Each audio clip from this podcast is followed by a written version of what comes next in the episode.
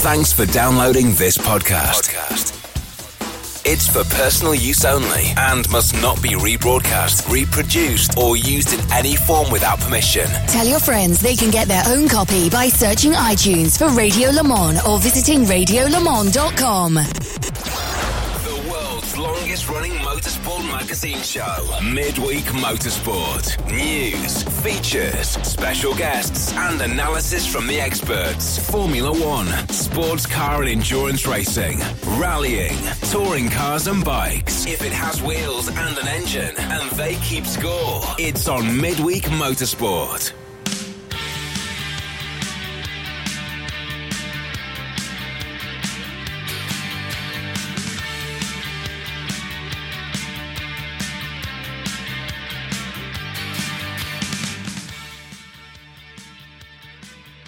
No, I'm just kidding. I'm actually here this week. Uh, hello, everybody. It's just after 8 o'clock, uh, and it is Midweek Motorsport, Series 35. Uh, sorry, Series 15, Episode 34, actually, I think. I may have misnumbered our, uh, our chat, for which I apologise to the rest of the gang. Uh, thank you for your patience from last week. Tim Gray pulled off a technical masterclass in between us going on air or not on Thursday and getting us back up and running uh, under 24 hours after that, including getting some new equipment into the MCR, uh, a technical tour de force, and then we still did two live events at the weekend from two different locations. Uh, and using two different studios and sometimes cross fertilising between the both of them. I don't know either. That's why we have Tim Gray. There's only one Tim Gray. And he's up in London tonight. And on a packed programme, we have what, TG? We have all the usual features, and I would point out that uh, all that magic at the weekend with two things and two other things and two other things uh, was done without uh, me being in either of the studios. No, but you did put it all together, and it's all digital now, apparently. All digital, apart from the bits that aren't. Indeed so. Uh, and to go back to my original. The, anyway, the well carbon-based uh, items which sit between the seat and the microphone. they're not digital unless No. they just tap it with their fingers. Look that. That's digital noise because that's my finger tapping the microphone. Uh, thank you to Robert and to Kerry last week who got us on the air for everything that we needed to do. On a packed show tonight on Midweek Motorsport, we have what? Uh, we'll have lots of news. Uh, we'll have our usual guests, uh, Nick Daman Alright. and Shea Okay. Adam. Uh, we'll be talking about uh, some things that are happening in the future, some in the very near future, uh, and some a little bit further away. So, something that's happening this weekend and something which is happening in a month's time. Uh, And we've got a big interview as well, and it's another in our series of authors. It is indeed, and this week, the technology allows, which fingers crossed, but Tim is on it. Uh, we will be speaking to Pete Lyons. Now, Pete, I'm very envious of Pete for a number of things. He was covering motorsport in the 1960s, the 1970s, and the 1980s, and he has just published a book about uh, Don Nichols and Shadow and it's outstanding. We'll be talking about him. And by the way, how many Grand Prix did Shadow win? I've, I've got Nick Daman here. Uh, he's not going to go hooray, but but he's our F1 correspondent. How many Grand Prix did Shadow win? One, And when was that? 78, Oh, 7? 77. And what date was it? Oh, I have no idea. August the 14th. Oh, August the 14th. So uh, we are. So we're doing this two close. weeks late. Yeah. Peter is a very busy lad, all right? Uh, anyway, that, that, comes up in our 42nd anniversary. 42nd and two weeks anniversary, which everybody should be commemorating, of course, at the moment. We'll have some bike news. Uh, we will uh, be looking. Uh, I know that. Tim, you love a bit of calendar news, so there's bound to be some calendar news tonight. yes, we'll we've get got some in. special WRC calendar news. Oh, WRC calendar news. Okay, fantastic. Uh, I've just been told by the boss it wasn't funny that I let the bed player underneath. Well, I wasn't going to say anything, but that's the thing that angers the responsible adult. and Yeah, you will ah. have to face the wrath of the responsible adult uh, when the show is complete. That that may mean that I don't get my strawberry homemade strawberry ricotta cake later on Or indeed a Uh, glass with- of wine. with lemon curd cream. I, well, I I looked after myself for wine for at least the first part of the programme. At Specutainment is the place to get in touch. You all know that now. Hello to Tom Abramatis, who is listening tonight, to Right Turn Lover, and to Kevin Payne, who's looking forward to Pete Lyons. So I loved David Tremayne last week. Great series of authors lined up. Hello to Serafina Chu, who's tuned in tonight as well. Stephen, looking forward to listening in live from a much calmer we- weather conditions in Hythe in Kent. Uh, also to uh, Chris Smith, uh, who is looking forward to some Pikes Peak news. Oh, yes, we will have a little bit of that. Monica Elysium. Monica, how are you? Getting ready to start another semester of schoolwork and tuned in from the Cube at the moment. Uh, good to hear that you're tuned in, Moni. Make sure you make time for yourself, uh, particularly with the lovely scenery that you have. Hello to, uh, to Kevin Payne, I think we mentioned. Dave Alcock, uh, looking forward to joining you. Do you have the repair tool mightier than Thor's hammer? The mallet of rapid reset in case of computer or internet issues. Uh, all, all we have and all that is required is one Tim Gray. He can work his magic better than Harry Potter. I'm telling you. And, you know, the wand of whatever it was. You haven't read now books, have you? I tried not to, no. Glenn Well, Brown. don't worry, when you're allowed to travel to Florida, Shea will sit you down and make you watch all eight films. Okay. Hello to to Glenn. Brown. Hello to Eric Alfenthal. Listening in to today's show with our newest, newest collective member, five day old Everett Offerdahl. Already watched his 5 Indy 500 from the hospital. So started him off properly then, Eric. Well done. And presumably, I have to speak Hello to Carol Brink and to Brody No Airfares tonight in the garage taking apart a lathe. Uh, this time, no technical issues this week, please. What? While you're taking the lathe apart, or from us? Yeah, I knew what you meant. Don't worry. Uh, Chris Suku, um, uh, a Macedonia of fruit with creme fraiche before retiring uh, to uh, the study, I think that should be, for some faffage. Looking forward to the show tonight. Okay. Macedonia Jack- fruit sounds far more exotic than it really is, of course. Yeah. Uh, Jack Gabriel, uh, podcasting this week, loading, loading the BMW 330 challenge car for a track day at Brands tomorrow. Can you wish Chick, Ch- Chris Chadwick, aka Chad, Chadders, a happy birthday? He's my best friend and loves the show. No, we can't do that. It's not two way family favourites. Oh, I seem to have done it anyway. Alex Orkin is tuned in tonight. Supper will be a surprise. Sally is bringing it to me in my office so I can listen into midweek motorsport and work late at work late at the same time. Stephen Gardner, Canam, although way before my time, looks interesting. AFA's again working. Uh, work is back to full busy, even from home. Podcast for me. Stay safe, all. Thank you, Stephen, and to you as well. Uh, hello to Darren Shepson. Can't listen live uh, currently. Packing to take part in the 2CV 24 hour this weekend. I'll be listening on the way to Snetterton at the weekend. Two CVs this weekend, okay. Uh, Simon Hoff getting ready for an evening of RC racing therapy and more way than one. Looks like he's building a 12th scale something or other. What do you reckon to that, Nick? Is that an RC or something else? Hang on, I'll, I'll better fit you up. Uh, it looks like one. I haven't got the picture. It could be just a scale model, but it's got Okay. uh, a look about it. Ian McCarthy has feet up IPA, uh, India Pale Ale, that is. Paul tuning in live tonight.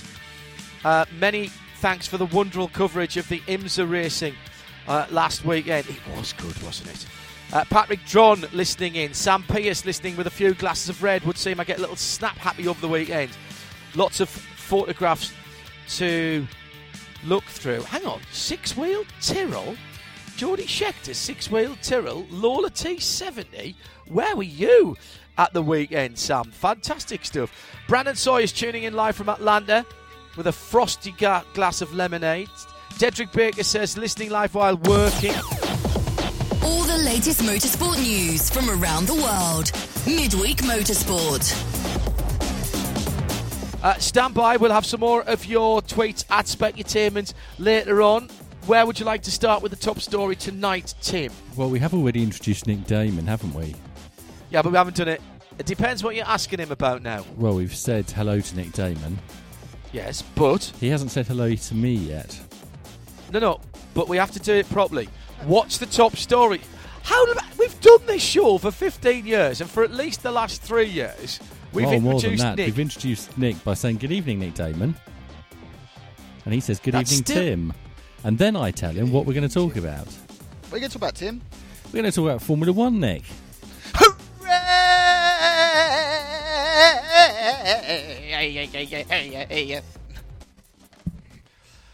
Okay, fine. I don't know where that was going, but I suddenly thought I'd better stop Okay. in a Washington um, football team sort of way. okay, stop. Yeah. Uh, Tim.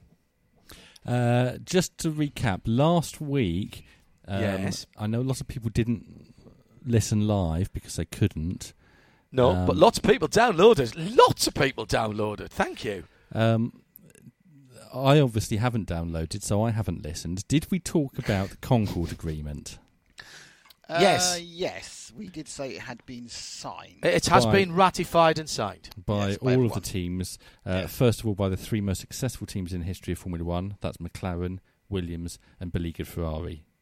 Yeah, beleaguered Ferrari. Bel- Is that what we're calling them now? We are. beleaguered Ferrari. That's interesting. You got yeah, and then, then everyone else followed suit, so they got all ten. Which then, interesting. did you talk about collusion?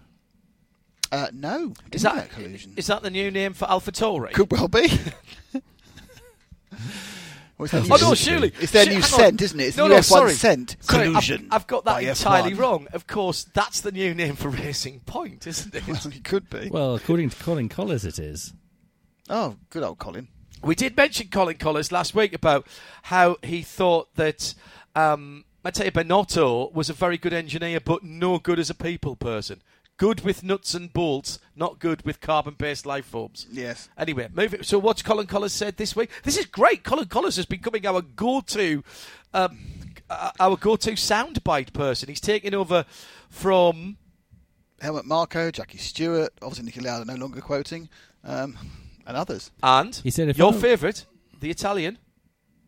Oh, Flavio Briatore. There you And go. what, what about Who's the tested Canadian? COVID. Oh, Jacques Villeneuve. He's not said much recently. He's not been asked. Uh, yeah, Disappointing. Jacques. Uh, Flavio Briatore. Uh, yesterday, when that story broke, I thought let's lead with Flavio Briatore and do a story about COVID and how if a company that employs lots of people has 60 of its staff contract COVID 19 and then the local uh, council tells them they've got to shut, and then the owner of that company says, no, it's not real, and then 70 year old owner of that company gets it himself. That's a little ironic, isn't it?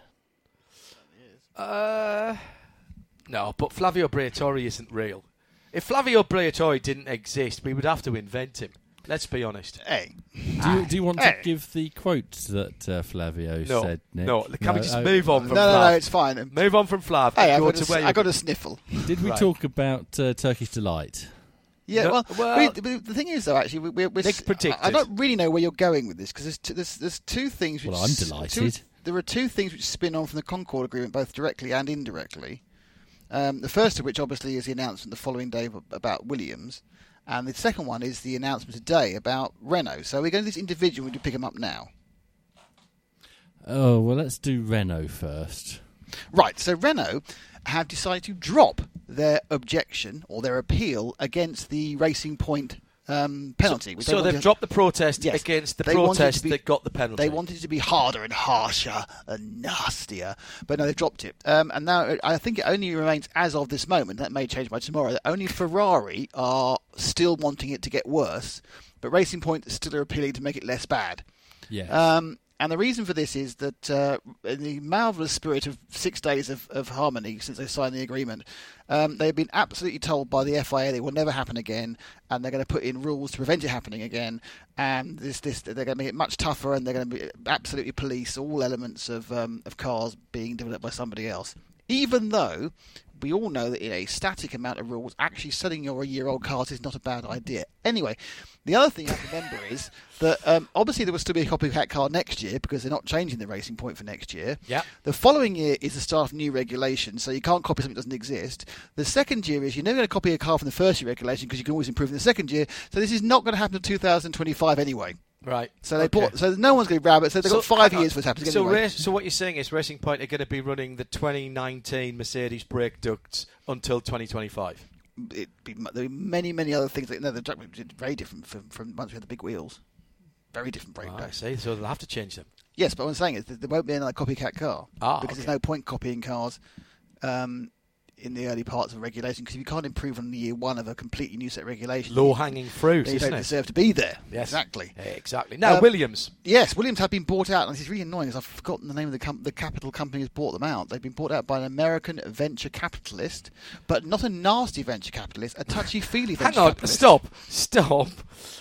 Not a nasty. Right, venture capitalists, as we know, buy an organisation either and then try to dramatically increase its value By uh, within it. three years by either asset stripping it, by maximising what it was doing. Don't forget that's what um, CVC did to F1. They made everyone pay super amounts of money without any thought of actual policy or anything else. Um, and but no, the, the company is called is called uh, is Dor, Dorilton Capital, who are a friendly uh, investment company house in that they actually want to love and mollycoddle and cuddle their companies they buy and keep them for more than three years. Now, we talked about this a little bit actually in our coverage of the uh, e-racing Creventic race, yeah. at the weekend because in the Creventic race we had two Williams e-sport teams. Yes, we did. And what we hadn't quite worked out was whether that was part of the deal. And you were explaining how quite a lot of what we would think of as Williams had already been broken up, and this is actually only Williams F1 that's been Whereas Williams Advanced Engineering has gone. Um, had gone already. had gone already, um, which includes all the stuff which is sold to um, E, for example. That's all in that element. However, the Williams Grand Prix Engineering, as we all know it, which became Williams F1 when they went public on the German Stock Exchange uh, seven years ago, something like that. Uh, that's what goes. So, but that, obviously, this also includes the museum and Grove and everything else. But they'd already sold some of the cars no, anyway. no, no, they've mortgaged them. Ah, They correct. Good them. point. Yes. Um, oh, thank you. So that'll pay all that back. So, so effectively, it means that Williams will continue as we knew them. Uh, obviously, initially, the get the point is that they reckon that Dorilton will put in a couple of people under the board, and But with- the Williams name continues, Yes. and the entry continues, and it remains a, Yeah. a British, no, it's American. Now. concern. It's American now. but it's going to be based in the UK. There- There are now no British-owned teams. Oh wow! Britain has seven of the F1 teams based in the UK. There are no British-owned teams. Wow. They've yes, good point. All passed to other. Doesn't matter. It's international sport. And Doesn't what, really matter. and what we don't know, of course, well, no, look at the Premiership, look at everything else. What we don't know, of course, is what is going to happen with the management structure. Yeah, and I and I would think that they will that uh, will come in. They'll have a damn good look at it, and I expect that over the closed season there will be changes. 132 million pounds is what they paid for it, Which which is euros.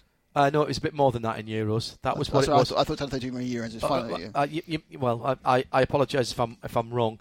Um, which is you know barely a decent striker, frankly, for the Premiership. Uh, at, at the at the moment, Messi leaving Barcelona will probably go for about that amount of of money. Do there was see 40 how he left? by facts. Straight- By straight facts, Yes. By facts. I got dumped by fax F- once. he's yeah, but the, the, yeah, but you got dumped by fax in period, didn't you? You probably got dumped in the early 90s by fax. You know, Right. Do, sending a fax to resign in 2020. I'm surprised there's a machine at the other end to receive it. Well, the, the thing is, Well, now we know what be. he's going to do. Well, we know what he's going to do. He's he's going to set. He's going to go up against Jean Todt as the president of the FIA, isn't he? Probably win. Because that's the only. I mean, that's the only reason he'd have a fax. Absolutely. Um, uh, you completely throw me off. Oh yeah, 132 million uh, somethings, of which 40 million was debt, Yeah. which has been paid back off. So, so who actually gets that money? Uh, they're listed, so it'll be broken down into the shares which were listed on the Frankfurt Exchange, plus the people, the shares which are held by the Very team. good. So I would think that um, I don't think Frank or um, the family will will want for any money, and, then- and many of them will remain employed. So yeah, it's uh, it's you know they've got less for it than they would have got at the height of its success. Let's be honest about this, but more than they would have got for it prior to the Concord because it wasn't the reason this came out the day after the Concord agreement is because the agreement was uh, subject to the Concord agreement being signed. Ah. So, and and in fairness, you think about it, you know what uh, financial organisations like is certainty, stability. Yeah. and they know how much they, that we spent now because they got it in the Concord agreement. They know how much they were receiving, even if they do badly, which will be more than they have been receiving, and they know they have more chance of being competitive because the more chance because the top guys are being reined in what they can spend. So it's actually not a bad time to buy a team. Uh, which is interesting because that's many of the reasons why they think that Haas have actually signed up for five years because they actually want to get sold relatively quickly. Obviously, they're not worth 132 million because they haven't really got much more than an entry in a, a race team. But you know, Gene could sell the team, I think, pretty quickly to a couple of people, including is it is Nikita it Marzipan's dad. is is it still better to buy a In team that's in infinitesimally Why? because it is so difficult to start from scratch and it's so expensive. Um, you know, the- And of course, Williams had just renewed for another five years with Mercedes, Yeah, which they is a nice exactly, thing to yeah. have. You've got you've got uh, you've got all the agreements made up. You've got all the. Uh, um, you know, the, the, the contracts in place, it's much much easier. I mean, set, setting Heritage up the payments. costs, yeah, heritage payments, good point. Yeah, Oh, you know, yes. it's it is much much easier to, to do it that way, and and obviously that's one of the, the other thing that, that it gives value to the ten franchises that we have, even though there are officially two more slots. It's still way more cost effective to buy one of the existing franchise and start, from scratch, and much more likely you hit the ground even limping, you know, rather than running because you know, Shuffling a bit. shuffling a bit because it's just it's just a, a massive infrastructure and, and the constant you know, doing the bar thing of just buying the registration number, which was proven to be quite flawed, is even more flawed now. Yeah. Yeah. Uh, you're listening to Midweek Motorsport, Series 35, episode, I think this is 34, Tim, isn't it? Or is this the. What do you mean, don't ask you? You are the keeper of the archive. Well, it's all virtual, isn't it? It's in a cloud. Oh, Oh, is it? I don't like that. I like stuff, you know. in your hand, China. In, no, um, what was we going to say after that? Uh, yes, and then we, we, we were going to talk about. Um, Uh, we're going to move on to um, TPC Uh, and 34. THC next. Right. TPC. And THC. Probably not what I'm thinking. no. THC is the active ingredient in in uh, marijuana, isn't it? Yes, it is. I don't Mar- know T- marijuana. what is TPC? Uh, THC is those historic cars, I think, and TPC Right. is those pretty recent cars. Um, No way. I've no idea what TPC and THC are, um, but THC are uh, Formula One cars dating from before 2016, and TPC cars are those from 2016 to 2018. It's Okay. about running test cars, is it? This is about running test cars Oh, very and good, uh, Nick. That's why we have you, you know. and doing doing filming days at Portimao. Oh yes, they've been they've been banned, haven't they, from Yes. uh, doing any running whatsoever in any sort of car on any of the tracks which don't feature in the um, usual Uh, rotation. uh, Uh, Hockenheim, Portimao. The F1 2020 game. Exactly, yeah. Anything the F1, that's not on F1 2020, you can't go the to. F1 2020 game is possibly the most inaccurate ever simulation of a racing season. There are people at the developers who, at the moment, are tearing their hair out. I think they just cut, uh, they just put their hands up and go, nothing we can do. Um, yeah, so you aren't allowed to. I'm putting Croft on. Yes. What? Well, it might happen. You could have a, a great. You could have called it Croft on Croft. Have David Croft qualify. Oh, very good. I say what you did there. Did you see the brilliant David Coulthard meme today? Yes. Coulthard in Oh, different Cou- coloured Coulthard, t-shirt. Coulth Coulthard, medium, Coulth Coulth soft, yeah, Coulth brilliant, soft. yeah. very good. different T-shirt. You have to put it up now on Twitter. You can't just say that and not put it up. Well, someone put it up, please. I want to see Um, the Coolth wet. Coulth wet. Coolth what colour would that What be? about Coolth Intermediate? Where would that blue, go? wouldn't it? Yeah, Blue for the and green for the intermediate. and green for the intermediates. Um, yeah, good call.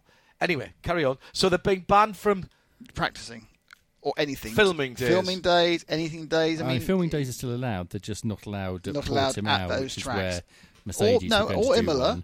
or, Or Mugello, Imola. which is where Ferrari Or are going Mugello. do one. well, I mean- Michael Ferrari got in, got, got in beforehand, so they're quite clever.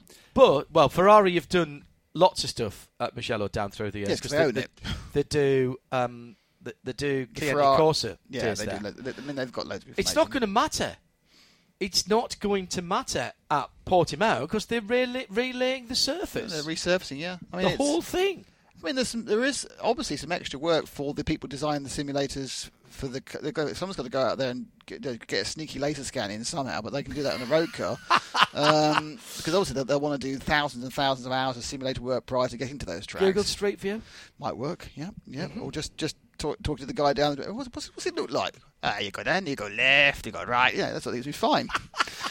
um, bit uphill, uh, but yeah, no, it's it's it's it's. I think it's quite clever because obviously it prevents people throwing money and and, and gaining an unfair advantage. Uh, you know the, the, and obviously Istanbul will add to that. Um, Not Constantinople, no, because it has been added to the, to the, to the calendar. We did kind of praise that last week because I had to admit I was surprised, but the track wasn't a car park. It was actually had actually for the last five or six years been trying to re-establish it with something. Do you know what the lap record is held there at the moment since since it hasn't been Formula One? No, what is it? It's held by a Ferrari. Ah. It's a street car. In fairness, it's uh, in fairness that's the the track tier record is is is what I'm seeing. But uh, Ian McCarthy has said TPC testing previous cars, THC testing his, historic cars, TCC testing current cars. All right. Okay. Thank you very not much. The children. Uh, and no, not the children. No, no, no, no, no. no, no absolutely that not. That is aging you as well. No. There. Well, when I was yeah, something for the teenagers. Yes. Well, yeah, I was I was already too old for that. It's me, it wasn't me. It was Mick Robinson just permanently on that channel forever. Uh, hello to Nick H. Uh, in and out a bit tonight. Looking forward to a packed show though. Uh, Fair Use says not able to listen live, tracking a big hurricane and texting friends. really? Yeah. well, uh, and I, Laura just... is now category four. Ah. Um, so, but uh, those in California with the fires, those in the oh, yeah. the path of category four now. Uh, Laura, please take care, please. Um, we, are thinking about all of you. Uh, severe yesterday, wasn't? Uh... It was windy in my back garden yesterday. Our palms blew over. Oh no! Um, just a quick thing. Obviously, we. Oh yeah. Tim, just a quick thing. We did obviously get the rest of the calendar, which I, I know you probably. Yeah, we'll come on to the very excited about. Later, uh, oh, because we've got more news first. Oh, go on uh, then. And that is that since the start of the season, by which I mean the start of the season in Austria, not the one in Melbourne, which we're not really. Yeah, yeah, which yeah, didn't. Well, that didn't start. Yes, exactly. Each team has only been allowed to take eighty people to the circuit. Only. Mm, that's good. Yes, it's, well, yeah, it's but tight. from uh, now on, they're allowed to take ninety. What to Spa onwards? Yes. Wow. That's going to be. if it is an event held behind closed doors without fans in attendance in grandstands. Oh, oh, I have an update. Well, Our quest tweet no Esther. No, no, no. This is very important. Yeah. This is massively important. Messi sent a so bureau fax, not a fax. That that's a recorded delivery letter. Oh, who writes these days? Obviously, he's not very competent email, is he? no, recorded delivery letter. I understand more. Mm. Ah, so maybe not going up against. It's uh, recorded delivery letter where he decides to redefine June the 10th as August the 25th. Mm. Anyway, moving on. Sorry, sorry, that was important. We had to get that in. That was a, no, I mean, that, that was a correction. That is, that is, an excellent correction because that now means that Jean Todt is safe. Yeah, uh, absolutely. Uh, what uh, what are the teams going to use these extra ten people to do? Well, I assume put more people to change engines when they blow up or something because they're not allowed to use marketing still, are they? No, they're going to have catering. Oh, is that what it oh, is? they're going to have their own caterers that's, now. That's a weird. Rather concept. than central catering, which Correct. is, I presume, what they were doing before. Central catering in bubbles. That's what the FIA, WEC, and ELMS were doing, you know, and it worked really well. You know, occasionally you think, "What's the point? Why? Why? It's business for somebody, mate." Fair enough. Yep, those ten people get some business. Okay. I'll, well, I'll, and the company they work for. Yeah, fair enough. Okay, it just seems unnecessary. You're going to debubble things, but they're still debubble. Yeah, well, they are. They're obviously still talking about putting actual real people into the um, uh, Turkey. To Tur- no, to Russia, Russia, and possibly a select invited guest list of a thousand to five thousand to Mugello. Well, the problem with both Russia and, and Turkey is the problem with both Russia and Turkey is that only certain people will be allowed in, given their human rights records. Well, they're saying, the, the, I think the Russians are saying tickets anyone can afford them at the moment. With respect, where else? They're not going to put, t- but they invite people to uh, Monza, are they? No, to Imola, I believe. Oh yeah, because Imola's after Mugello. Yes. Yes, I right. did. I and, did. and Portimao was still saying what sixty thousand a day, which is never going to happen. But let's see what does happen. I, I, did say great, great, great, great. The, uh... No, we had that discussion last week about the state The- of the grandstands yes. and the And the trees. and the trees growing out of them. Uh, I did say a great comment on the Radio Show Limited Listeners Collective on Facebook. I know not everybody does Facebook, um, but it was very good that somebody said, "Ah, yes, Turkey. Going back to Turkey, uh, an, another despotic regime with a dictator. It's like Bernie's back in charge again." Turkey is ideally placed in the right place in the in the world with the right weather for November to get an extra race. And that extra race, very important. For telly, No, it's the seventeenth race. which What about makes the everyone number a third engine. Power units. ah third. Everyone gets a third engine, a third MC, uh, t- uh, yeah, all the engine bits. They get a third bit of all of them because it's eight races per um, power unit set, and they get another one. they- they- they- I'm not sure they get another control electronics actually, but they get three of everything else. Can I just make? I, I'm going to make an actually serious point about this, uh, about Turkey in particular.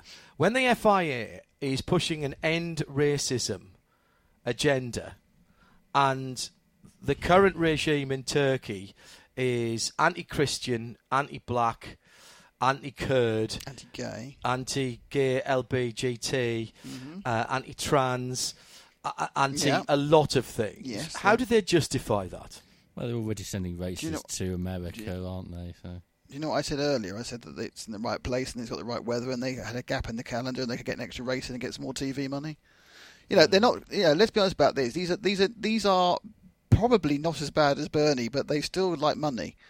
Um, you know, and it is a, it's a situation where let's be really honest about this. You know, we go from Turkey to Bahrain. Now, Bahrain or China or Russia has has have less tolerant regimes than we would like. Let's be honest about that. As you know, liberal But they are all they are already in all the calendar. exactly, they're already in the calendar. So, so they have. They I'm have, not saying I'm not I'm not I'm not Yeah. by the way supporting any of those regimes or anything that they actively do. chosen to add another place, and they, and, and you when they could have gone to Croft. It is a, exactly. It is a tad hypocritical, but you know, hypocrisy and F1 have been bedfellows for years, haven't they? Mm. You know, and I- and and I'm pretty certain there won't be a major outcry by anyone in the pit lane, no matter who they drive for or, or, or what. But you know, What's Lewis going to say?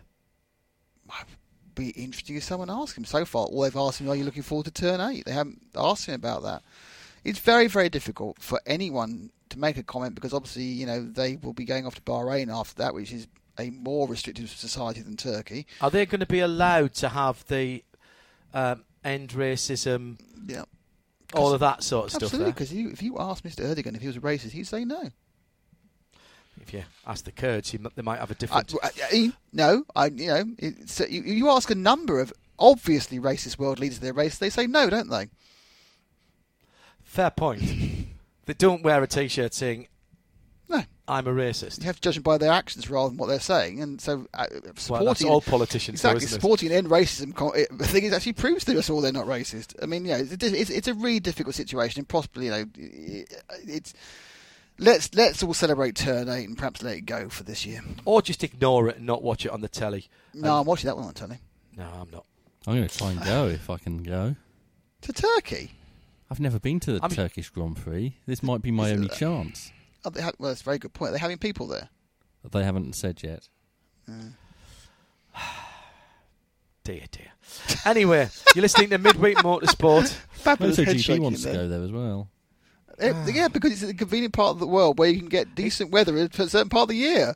You can't. You can't just keep trotting that out as the literally as the party line, Nick. I mean, But it's that- got that decent. kind it's of got decent weather. The first thing you think about when you're planning a calendar is it going to be suitable conditions for actually holding a race? If you want to make up for the fact you lost four months of racing in Europe when the weather's great by getting extra races on, and you can't go to the Americas hmm. because it's, you know, you you end up putting your, you know, we, we we've got Imola, which is really late for Europe, but obviously it's very it's, it's southern Europe, and that's how it's, uh, you know, it's, it's, that is part of the magic of building a calendar. I think we should move on from this because I think you're right. I'm, I think I'm you're- not going to agree with I've you got- two that- on I'm this. I'm afraid, but that's that as well. That's because I have morals. Clearly. Ooh. Oh, there you Ooh. go. Midweek Motorsports. I'm pragmatic.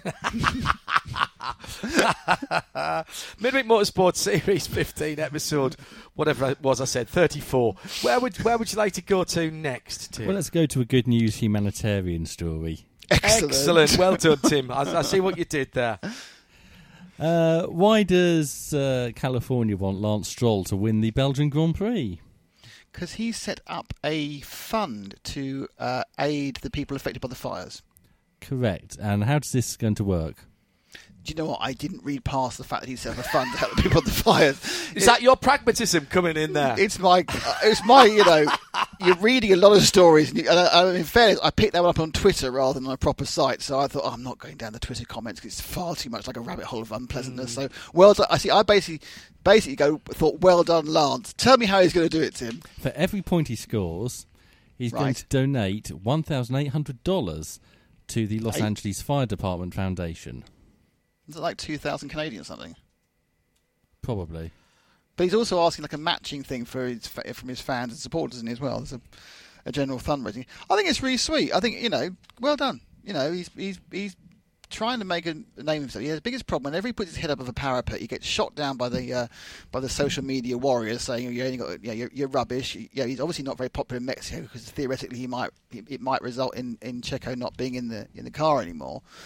Um, and I, I think it's good. I think, I, I, you know, he's, he has performed better in the last two or three races, and, and I think he, he deserves to be cut a tiny bit of slack. Uh, Carol Brink, who lives in an affected area just outside uh, of Monterey, says, I've never heard of this plan uh, by Lance. It is, well, it was on Twitter, so it must be true. Yesterday, I mean, he, It's a he- day old, He Carol. only announced it less than 24 hours ago. Yeah, all right. Okay, good. Uh, he said, uh, This past week has been a time of reflection for me. It's devastating to see what's happening in California. Minim- millions of animals are at risk. Minimum animals are at risk well, yeah, because the people tend to move out the way, don't they?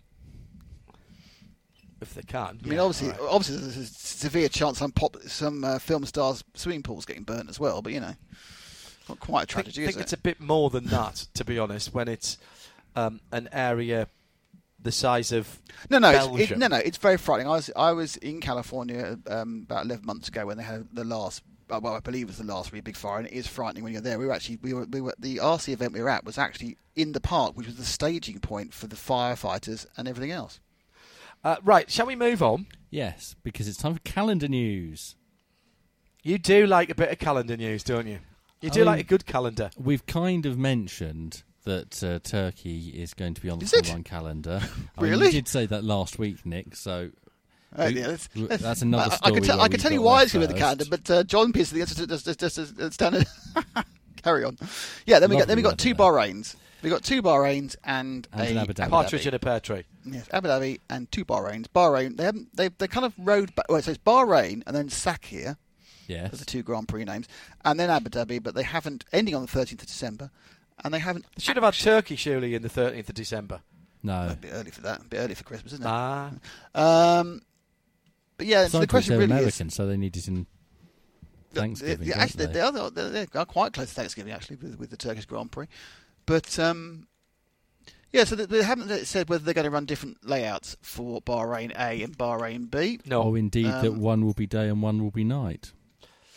No, they'll, they'll they will keep them um, in the core time zone for Europe. reckon? Because that yes, because that makes them money. Because the only thing they, the only thing they, what they would like to do, which they can't do because it's the wrong way, is try and get sun into that nice six o'clock, seven o'clock period, which the Canadian, Mexican, and American Grand Prix are. But they can't do that, so they will certainly won't have one starting at nine I, in the I, morning. I, at Bahrain, we discussed this about using what's called the endurance circuit, the hillside circuit that goes over the back, which I really liked. But I there's two reasons why they won't do that because they'll have to re-camera for it, and it will take a lot more cameras. And I actually I'm not sure whether that's still grade one. Yes, it is. It is. It's still a great yes, one. all all They versions won't of do because Bahrain it are now wasn't grade very one. good. All versions. There is a All rumour they're going to use a shorter version. Well, I was going to say there is a shorter version as well. The rumour is they're going to use the shorter version. I Ooh. I don't know how that one runs. I've never seen that one running. I'm sure you may have done for a support race, but I've not ever seen. that No, I've not. Se- uh, I'm trying to work out how. We could just go up and down the drag strip. It'd be quite good, wouldn't it? Hmm? Uh, sort of a um, oh, what's the uh, the what's the Ow! what's the German track that's just a bit too long, too long straights with a Avus. Avus, yeah, let's do an Avus ring version, yeah. Hmm. Anyway, moving on. Uh, that means there's going to be some uh, changes to our calendars. Uh, because Yes. the FA World Endurance Championship was supposed to be happening. hang at on a second. Listen, listen, listen very carefully. Uh-oh. Here's our calendars for this year. Yeah. Some of us have got a shredder. Yeah, I can't afford sorry, one of those Is that 'cause near we- your fax? it's connected uh, directly to the fax. Everything that comes in via fax goes straight into the shredder. we we have uh, we are now on our second wall planner. I think he's on our third diary, and uh, so the moving of the Bahrain or the addition of the second Bahrain Grand Prix has meant the WEC's got to move. Is it that does, right? Yes. But despite the fact that it was on a free weekend. And it's not the same weekend as an F1 event. There's not enough time, apparently, To for rejig. people to rejig and get one Because set of people that in the and one. s- Bahrain WC race is a night race, so it's not going to finish On Saturday, until nearly Sunday midnight. morning. on Saturday, Yes, so it finishes at half past Uh-huh. 11 local time on Saturday. When do you think the WC teams are going to be able to clear the paddock? Sunday. well, they, they, they're gone by Sunday night because they're all at the party. Right, so that's Sunday. So then that would only allow you Monday, Tuesday, and Wednesday to build all the Formula One infrastructure. Right, which they normally can, which they can do in back-to-back weeks quite easily. They're going to do the exact. Exactly. They're not leaving Bahrain until Sunday night, and they're going to Abu Dhabi the following day. So I'm not sure that actually jigged. Doesn't right? Have- it doesn't square. They square have two up. sets of infrastructure that they flip flop. In fact, they've got three sets. We're still not changing. The, the, I I can see what you're saying, but I mean I, I think it's it's doable. But I I assume it's just easier for Bahrain to move it. Also, of course, whilst um, the WC announced it straight after, they've known for weeks because we've known those three dates, though they haven't been announced for a long time. Oh, yes, it was So waiting they- for they- the uh, World Motorsport Council to e meet last week. Yeah, so and we- send their fax. so Oddly, we- they got something from Ni- Lionel Messi Yes. about So- wanting to leave digital- Barcelona. They, they've moved on to Zoom now, John. No, it's it's I quite it's quite worrying because because because due to a weird thing, the contract recognition board, for some reason, Lewis is now playing with Barcelona. Lionel signed for Mercedes next year. Yeah, that's right. Exactly right. Apparently, um, Messi's already said he's got no problem to go with going to Turkey as long as the money's right. Yes, I can imagine. Um, But he won't go to I- Manchester because he doesn't like the weather. Which, in fairness, is fair enough. Stop. No, it. I love Manchester. I like the town. It's a great place to go, but it does rain a lot. City. Last time I went to Manchester, it Stop. didn't rain Just stop. at Just all. stop. I was and really it's now called. Tim Gray Day, and it's a bank holiday. I know. Right. That, that's fine. Right. Let's let's get back. Let's get back to the WEC. Well, no, we've we've done that So- bit. so the- let's go. No, but you, let's move but on you to haven't Abu said Dhabi. what- you haven't you haven't said. Oh, WEC WC is going to be a week earlier then. Um, Yes, but but what does that mean? Nick's it got his hand up. It now clashes. Nick's got his hand up. I'm sorry, he had his hand up first. Nick had his hand up in the pub You quiz. can't see what does my that mean? hand. No, no, he can go. Let him it go. Let him go. All right. It's calendar news. All right, it's calendar news, yes, It means that it clashes with a few other events. including Super Formula, and the digital Nürburgring Langstrecke Serie, and and, And the 12 hours of Zandvoort, and the Sebring 12 hours. the Mobil One Sebring 12 hours. I hours. love you, Andy. That's three events we're covering. Yeah, It is. We'll end up we'll end up covering everything on that weekend. I'm glad I brought a new everybody- Matrix because we can cope with this now. Excellent, Yes, well but done. uh, uh, the only problem is you'll have Bruce looking at three different screens. Well, Bruce isn't doing not have any Bruce of that weekend. No, I don't think what? Bruce is available that weekend. He's doing something else, Bru- isn't he? Bruce is at Paul Ricard for another event that weekend. Oh, this is game. Uh, well, I'll So, do Shea three then. Adam, who is joining us on the phone, uh, on the l- line rather now, uh, from Florida. Uh, how many people? Uh, the, the, the good news in terms of the teams and the drivers is actually Mobil One 12 Hours of Sebring and FIA WEC clashing doesn't actually affect as many people as I thought it would. it's a very pleasant surprise to see how few people are actually uh, negatively affected by the two rounds running on the same day. Because the last time that we had a clash of that uh, effect was Petit Le Mans and Fuji, I want to Yeah. say. And both Don't. paddocks were missing a lot of key people. So I WEC, wasn't at, uh, I wasn't there. Felipe, pardon? that was the, I. I had to go to Fuji. It was the it was the last ever uh, ALMS race, and I went to Fuji. No, I, I think there was one like two years ago. Yeah, it's Oh right, recent yes, uh, yeah, yeah, yeah. All right, yeah, Yeah. okay, yeah. Um, but in terms of people that it, it has a direct effect on, we've got Filipe Albuquerque, who's the third driver in the Whelen Engineering um, Cadillac. The good news is that they have other people in their phone book who are not nearly as good as Filipe. I'll just put that out there to begin with, but they do have other harsh. options. It- Well, no, it's true. I mean, he's kind of amazing in those prototypes. I give him full credit for that. I've got Uh, people in my Reese, phone were you expecting? better than him. None of them are They might not be available available that though. weekend, No, obviously. I was going to Yeah, say. exactly. Um, Risi Competizione, we were expecting them to run the endurance campaign. We don't know if those plans have been fully affected by the fact that they are running Le Mans. But from what I've heard from the team, they were planning to come back and run the Sebring round, which is the last round. Um, that means that they're not going to have factory drivers available because pretty much all of the Fer- Ferrari factory drivers are employed elsewhere that weekend. Uh, Gabby Aubry is another one of those drivers who has done both this year, but he's made it pretty clear that WEC is his priority. Ben Hanley and Henrik Hedman, they were running in uh, the DragonSpeed LMP2 championship. They were doing a full season. They pulled out of that. They were only going to do the endurance races, but now it looks spotty for that too, particularly as their chassis is over in France. And the next endurance race is in a week and a half's time. Uh, ben Keating, third driver for the 74 Riley Mercedes. He won't be able to do both as his full season commitment is for Project One and the Porsche over in WEC. And the last driver affected is the young Matty Campbell, who is the third driver in car number 911. So that means Fred Makowiecki and Nick Tandy will be looking for a suitable replacement. And I kind of hope I get to see Patrick Pilet back in that car for one more go since he and Fred and Nick have won that race before.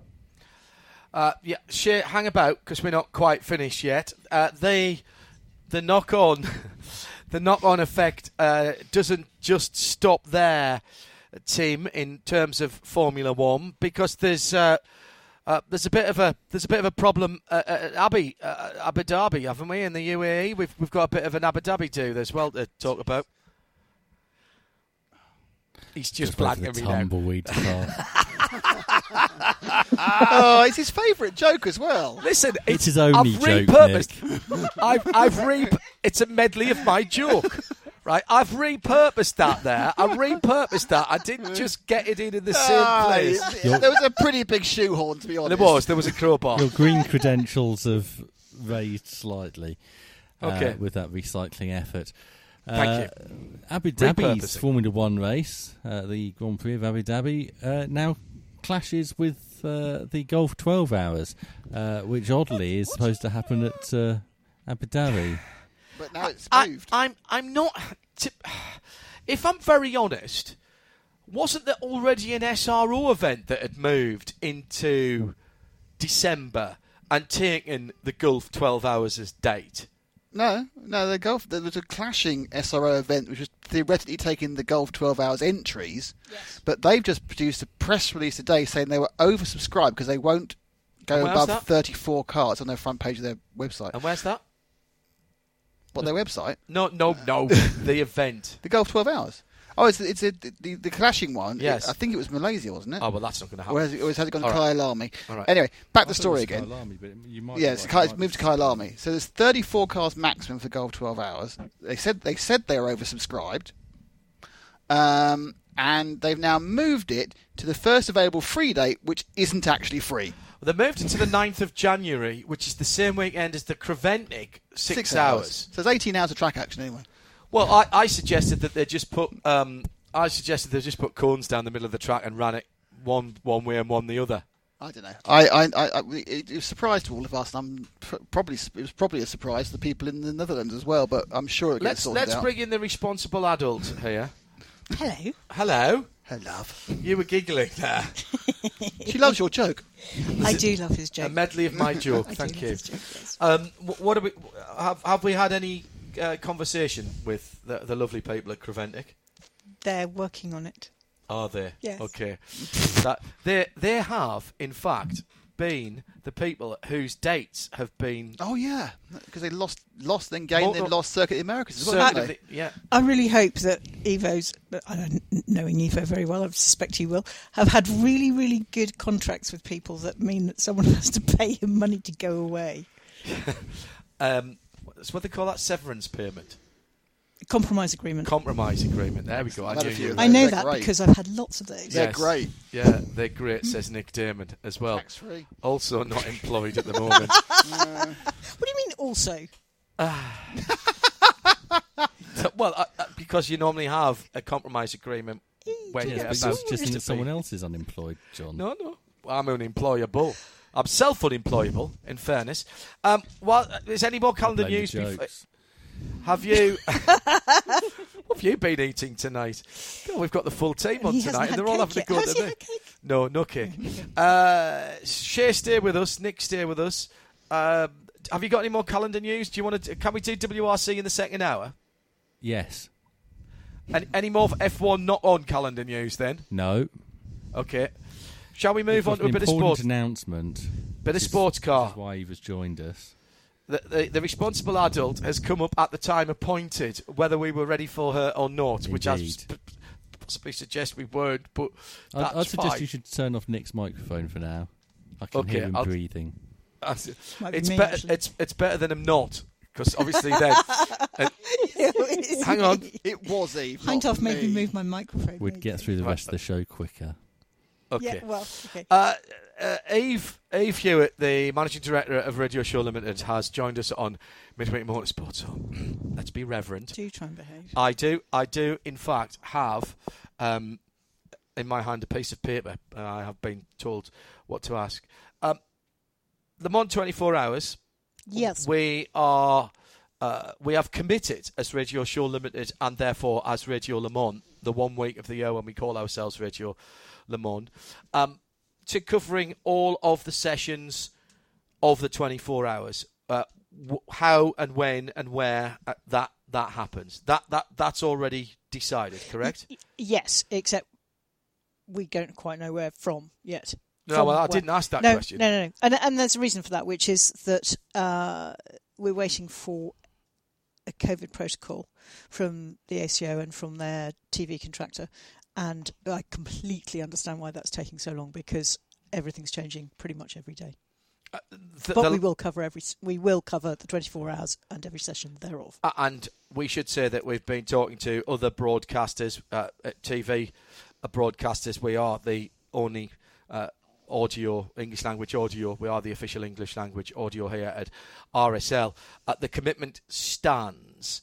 Now, things have been very difficult for the ACO. Things have been very difficult for their TV partners uh, and the production company uh, to the point where, as you say, we still really don't know what is or isn't going to be uh, possible in terms of how that coverage works. But the coverage is committed to, and you've got some news about the title sponsor of Radio Le Mans this year. Yes, yes. I'm delighted to announce that Hagerty have become the title sponsor of this year's Radio Le Mans.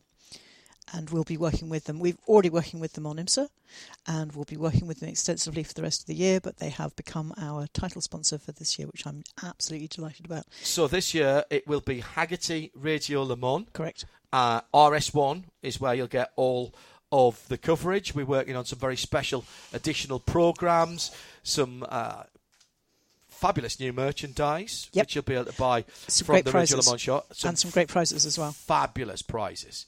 Can't I'm not even allowed to say because I'm still trying to work out my uh, false names to how I can get uh, some of them, even if I could, if I knew the answers uh, to the questions.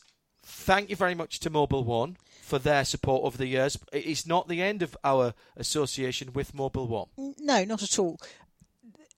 As anybody who's been paying half a bit of attention to the situation in the world, everybody staying at home has made a massive difference to oil prices and to the oil industry. And as such, Mobil One have decided to sit this year out, and we thank them for their partnership for I don't know, John, what is it, seven years? And um, but the great news is that we're still working with them because you're going to be presenting their Mobil One Pikes Peak coverage at the weekend.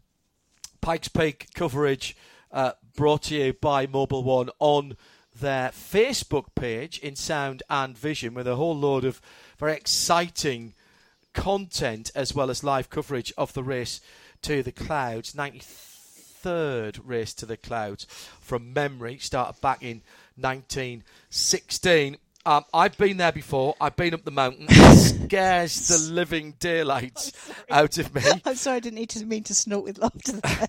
Thank you. You saw the colour of me when I came back a couple of years ago. It didn't quite cure my fear of heights at all. Um, it, it, all the details. Uh, we've already tweeted the the press release. If you go onto racer.com, another one of our friends and partners, you'll see that there's a, a, a story on there. We'll have more details for you on the Twitter account over the weekend. Uh, we've got some great guests coming in from all forms of motorsport, and uh, including uh, in that it will be live, free, uh, no blocks, sound and vision, uh, with uh, me here in the studio. I'm bringing in people from all over the world and having the race to the clouds covered as well. Very impressed with the technicals that have gone into that, and that will be in the UK. That is going to start at Sunday around one o'clock in the afternoon. Yep. Uh, on Sunday, that's this coming Sunday on on what is a quite a busy Sunday uh, afternoon uh, or busy weekend, should I say, for motorsport. Eve, thanks very much for joining us. And You've forgotten something. okay, it's not written on my piece of paper. Well, in that case, I'm going to have to tell everyone myself, aren't I? Which is that, um, uh, looping back to Le Mans and our relationship with the ACO, I'm very, very pleased to announce that as of last week, we have signed a new multi year agreement with the ACO to continue our tenure of uh, Radio Le Mans. And that will take us into the second century It of will. the Le Mans 24 hours beyond uh, that race. Okay, thank you, sh- uh, thank you very much uh, for joining us, Eve. Uh, Eve Hewitt, the managing director of. I, I am, I am, I do feel intimidated when you you come onto the show. you should. Thank you. Did you just hear, Did you- uh, Nick? I, I just enjoy watching it. It's great. Sit here watching. Oh, he's frightened. Okay. Uh, keep an eye on at RSL underscore studio for the weekend. So, Pikes Peak coverage on the Mobil One Facebook page over the weekend. Uh, we will let you know. uh, we- We are going to try and uh, broadcast the audio for you on RS1 as well. We'll let you know more about that. That's our TBC on the schedule for Sunday.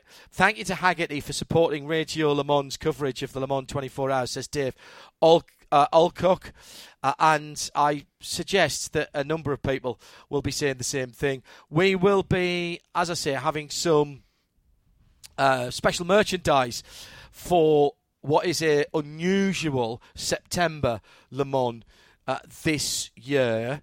And and don't worry, Nick, because I know what you're going to ask. What are you're going to ask now? What do you always ask when we're getting close to Le Mans? I, lots of things. Have I got a new jacket? Oh yes, I've got a new jacket. We're getting new T-shirts. Excellent. Yes, what's my outfit? Oh, love. You, Oh, you'll, you'll need a definitely new get- jacket when you're sitting in my conservatory phoning people on Skype.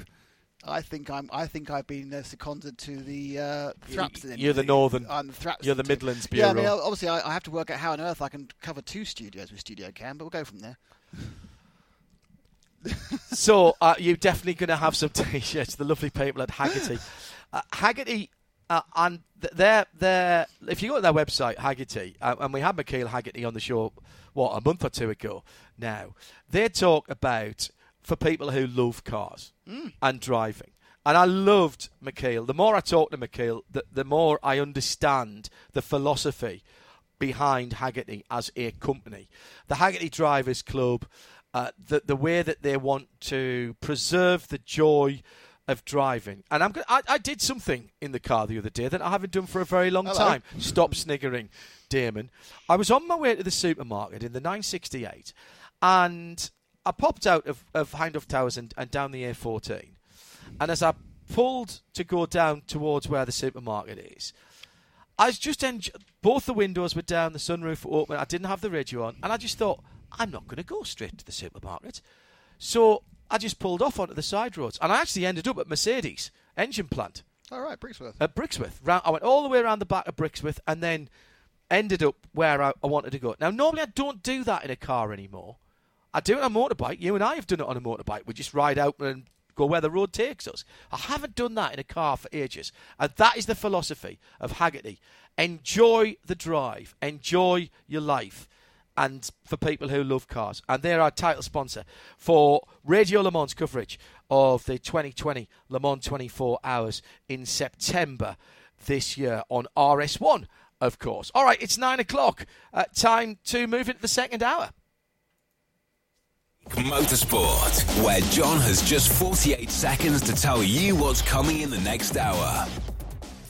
Uh, well, Nick Daman and Shea Adam will be staying with us. Shea's going to take us through some of the American news, including the Indy 500, which we had at the weekend. Was it a controversial finish, or was it the right thing to do? Let's hear your thoughts on that. Finishing under yellow at Specutainment. Nick's got some bike news for us. Uh, we'll have a sports car roundup, and it's sports cars mainly for our big interview this evening brilliant once again that we have another uh, published author. Pete Lyons comes up next with his new book that looks at the history of shadow in Can Am, Formula One, and F5000. Midweek Motorsport on RadioLeMans.com. Just after nine o'clock, here is the big interview on Midweek Motorsport. And delighted to say that joining me uh, on the line from California is Pete Lyons. Pete, first of all, thanks for joining us. How are you, sir?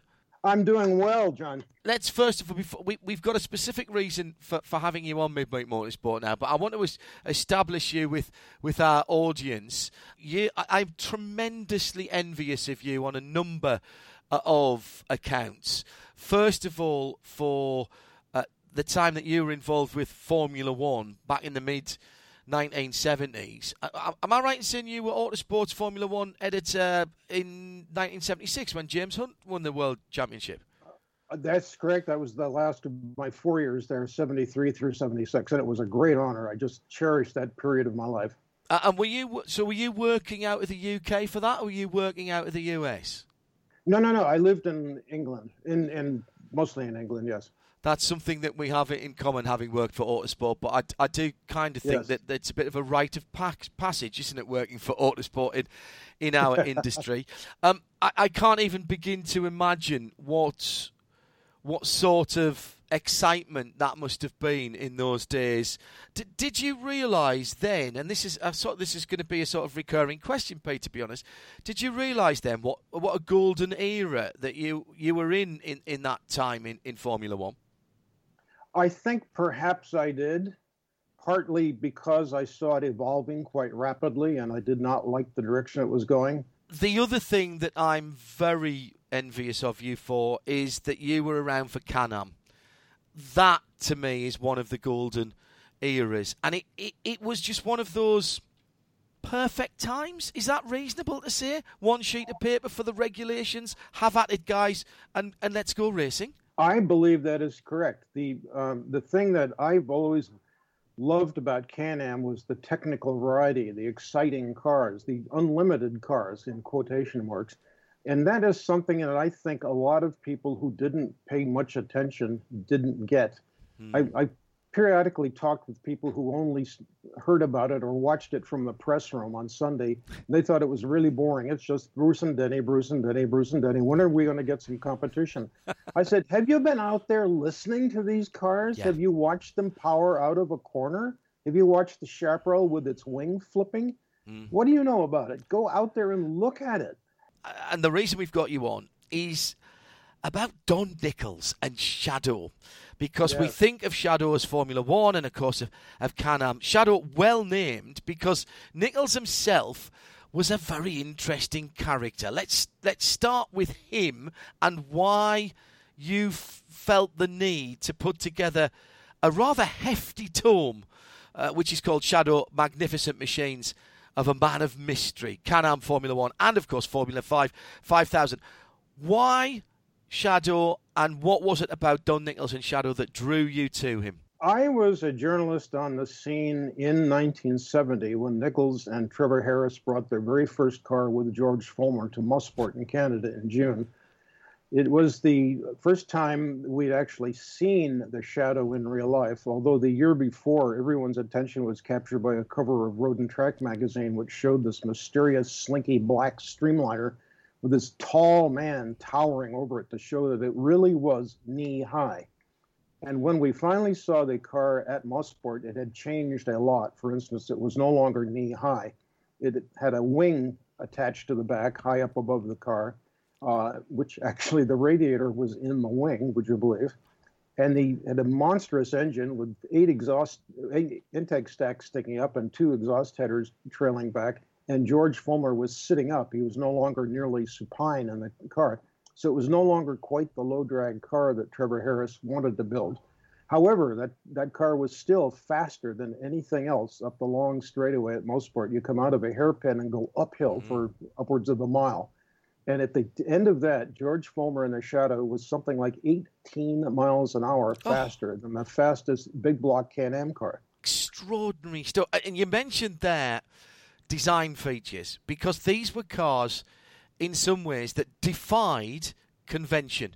When you're building a racing car, it, there's always a balance between convention, you know what's going to work and what you need to improve for the next season, versus forget convention. Let's try to make a real mm. breakthrough, and that's where the shadow people uh, landed. They or they went that direction. Both Don Nichols and Trevor Harris were that kind of people. They both said we have it on interviews with them that the, the, you know they are not the kind of people who want to do convention. They want to break new ground. Otherwise, you know, who would get the credit for it for just copying something better? And in point of fact, of course, Can-Am was the perfect pardon the pun, vehicle for that because of the virtual zero technical regulations. Here's a box. Here's a few th- boxes that you've got to tick.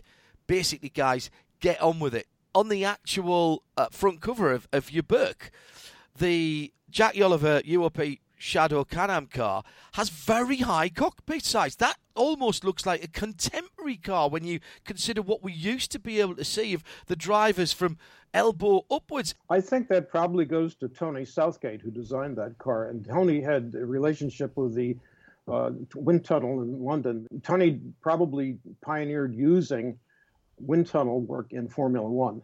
Uh, other people were doing it, but Tony has told us that he didn't. Nobody else did it as much as Shadow did, and it really showed in the cars. But you're right about the uh, the uh, variety of design. Let us not forget that it goes back to the specials building era after World War II, when the only way to build a car was to go to the wrecking yard, as you would call it, and come home with an engine and a steering box and uh, rear, rear differential and start building your own car in your own garage at home. That morphed on into the 50s when the Americans, in particular, but it happened elsewhere in the world, particularly in England, started marrying the European style of sports car with an American power plant. Mm. People would burn up the engines in their Ferraris or their Lotuses, and rather than buy a new imported motor from overseas, they simply went to a junkyard and put a Chevy in it. Mm-hmm. End of problem.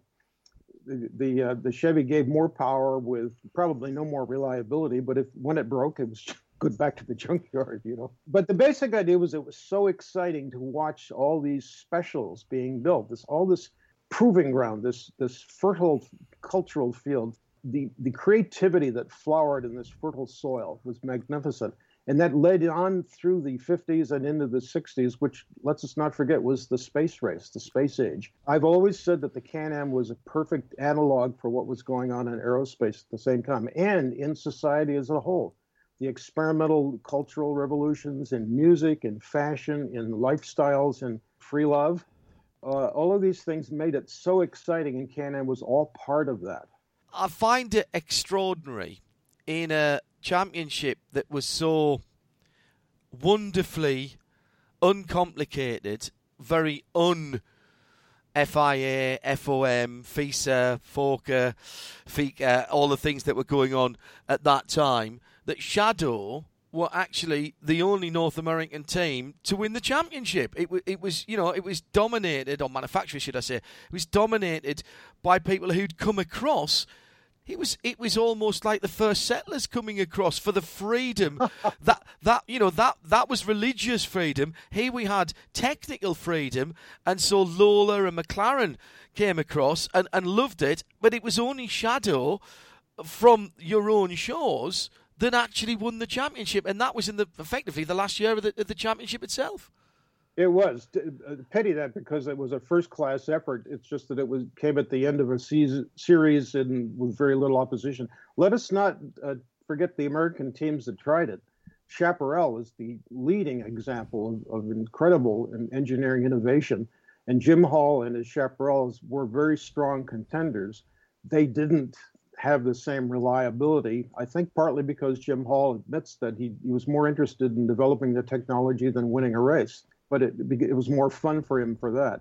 Uh, whereas the big McLaren people, particularly Bruce McLaren, they were business people. They needed to have the money coming in so that they could keep on racing and also do Indianapolis and Formula One and Formula Two and all the other things they did.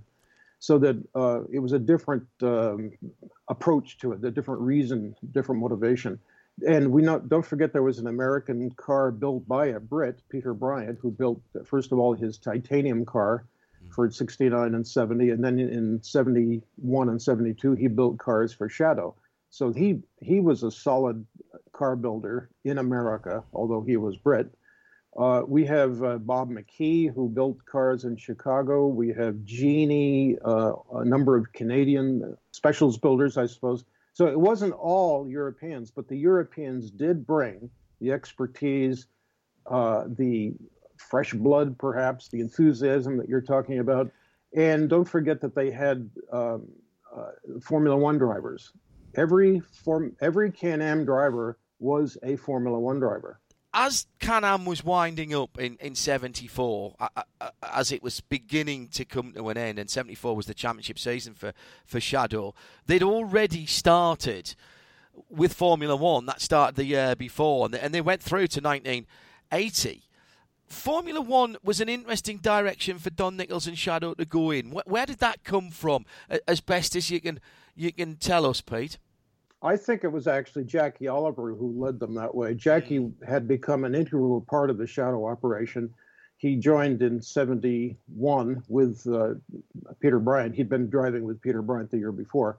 So that uh, once he got involved in with Shadow and once they got the lavish, quotes, sponsorship from UOP, then uh, Jackie, as Don said to us, uh, you know, Jackie came to me and he pointed out that if we've got uh, a lot of budget and we've got a lot of expertise. The place to get your wor- your word out into the world is Formula One. Winning a North American championship is one thing, but going for the world championship, it's a whole different level of publicity, of reach, of enthusiasm. And so apparently Don nodded his head and said, let's try that. Because don't forget, he was an international fellow. He's very, very, very uh, experienced with European Formula One racing because mm. of his tire businesses. At the time, you think of people. I mean, you still think of people like Dan Gurney, Roger Penske. Yet, in some ways, certainly at that time, Don Nichols was bigger internationally than either of those two, but he never seemed to get certainly didn't get the spotlight shone on him. Was that was that his choice? Was he flying below the radar a little bit? It, it, I mean, the shadow name is is is is well termed.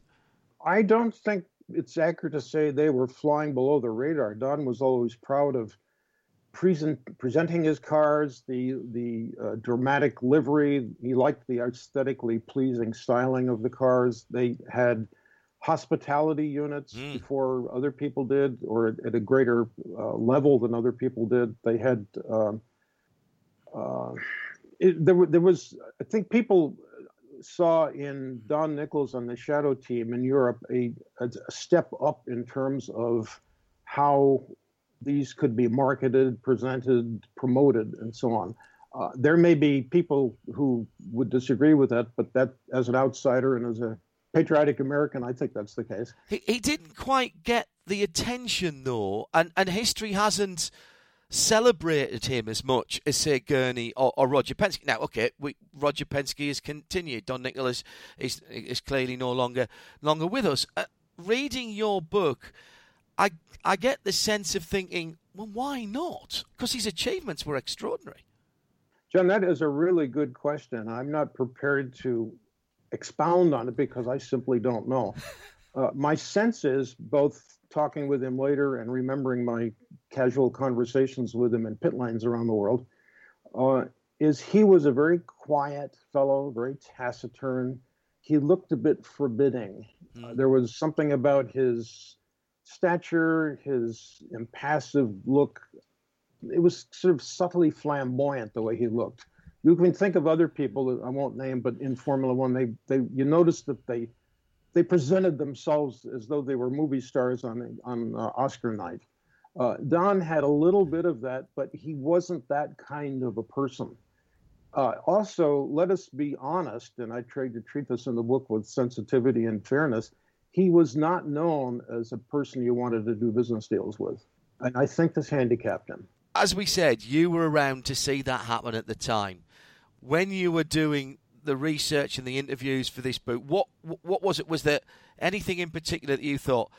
ah, right, that's made sense of something, or oh my goodness, I never knew that. Were there any real revelations for you, or was it just a jigsaw puzzle that was being put together from what you'd seen yourself when you'd followed the series around in those heady days? I would say a combination of both of the things you just said.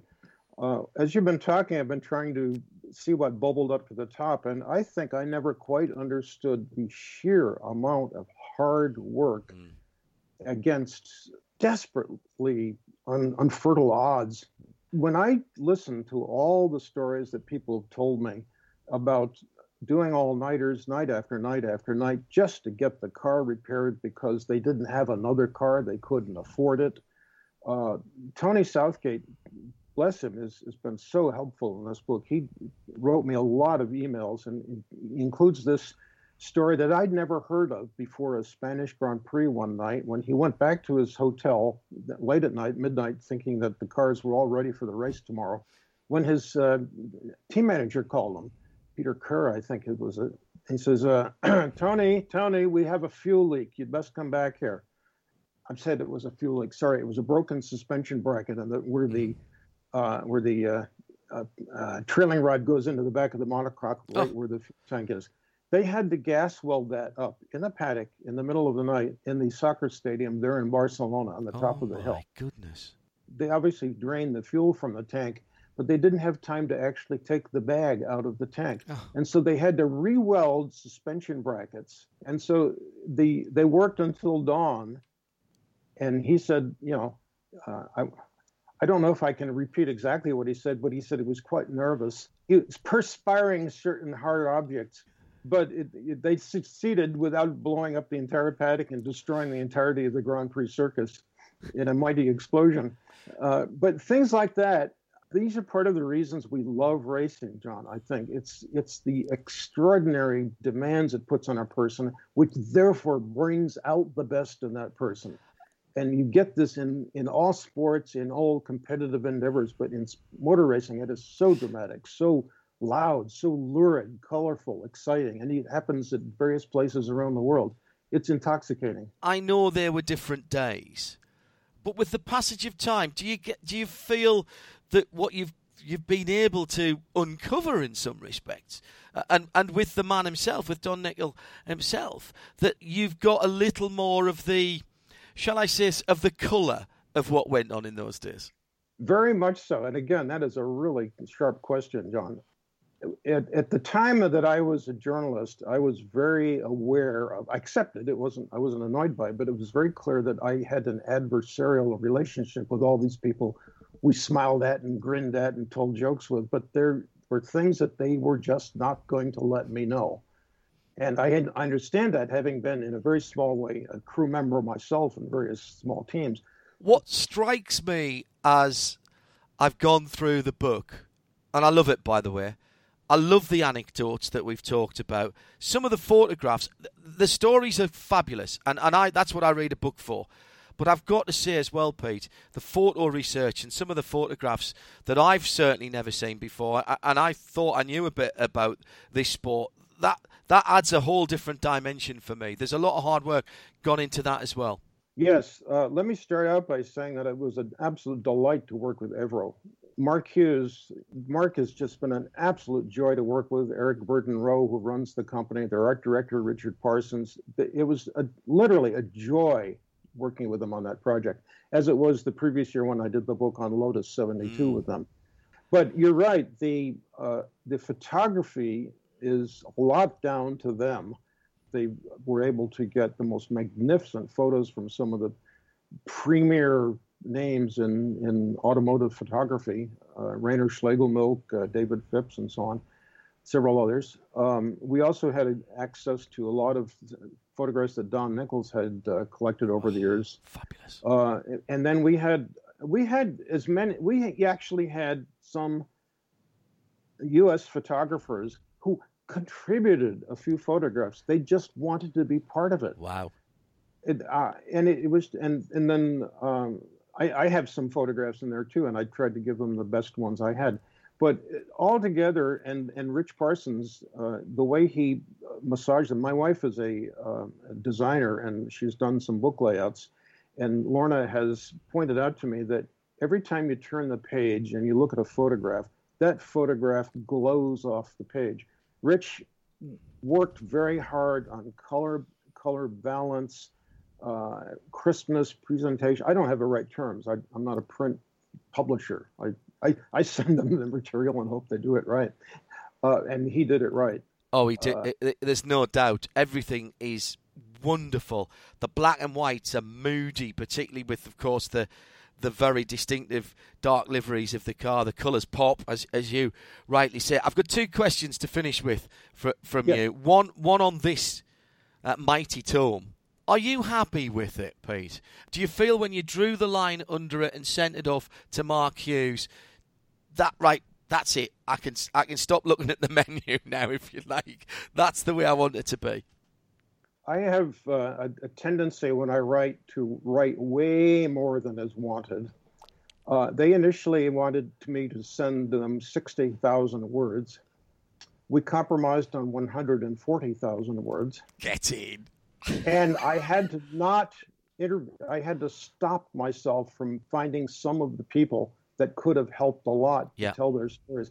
There were some drivers that I just didn't get a chance to talk to, and I apologize to the poor guys. They'll just have to seek their fame elsewhere, I'm afraid. I, I think that sounds like volume two, the director's cut. The, the second of the two questions, and my final one to you, because you've been very generous with your time. What's the next project? Um, I am currently actually working on a companion piece to that. It's a smaller, thinner volume, far fewer pages, but the same basic dimensions. And it's specifically about the first shadow, the quote, tiny tire car, or oh. what Don Nichols used to call the knee high car. Mm-hmm. Uh, the one that raced three times in 1970 in two different configurations. Um, that's going to be packaged with the special edition of the book that's going to be prepared later in this year, hopefully in time for Christmas. Uh, that that special edition will be boxed in a metal box that's made to look exactly like a black anodized shadow oh. monocoque. Uh, it will contain a, a, thumb drive in it, which uh, has a, an never before seen interview between Trevor Harris and Don Nichols, oh. done um, 45 years after their collaboration. Uh, Trevor went to Don's place and they sat for three or four hours with a professional crew doing it. Don, and Trevor and his wife Freddie, uh, she has a background in filmmaking. Uh, they uh, they got concerned that John was getting older and they needed to get some of this on audio tape or on videotape, mm-hmm. and so they actually did it. And it's been sitting there without them basically thinking of doing anything further with it. They just had it, and so we've put that into this special package. Oh well, put me down for one of those, definitely. Pete Lyons, thank you very much. The book is Shadow: The Magnificent Machines of a Man of Mystery, covering all of the shadows from Can Am through Formula One and Formula 5000, and indeed the reboot of Can Am as well. Pete Lyons, thanks for joining us on Midweek Motorsport from California. Be safe. Keep doing some great work, won't you, sir? You as well, John. Thank you.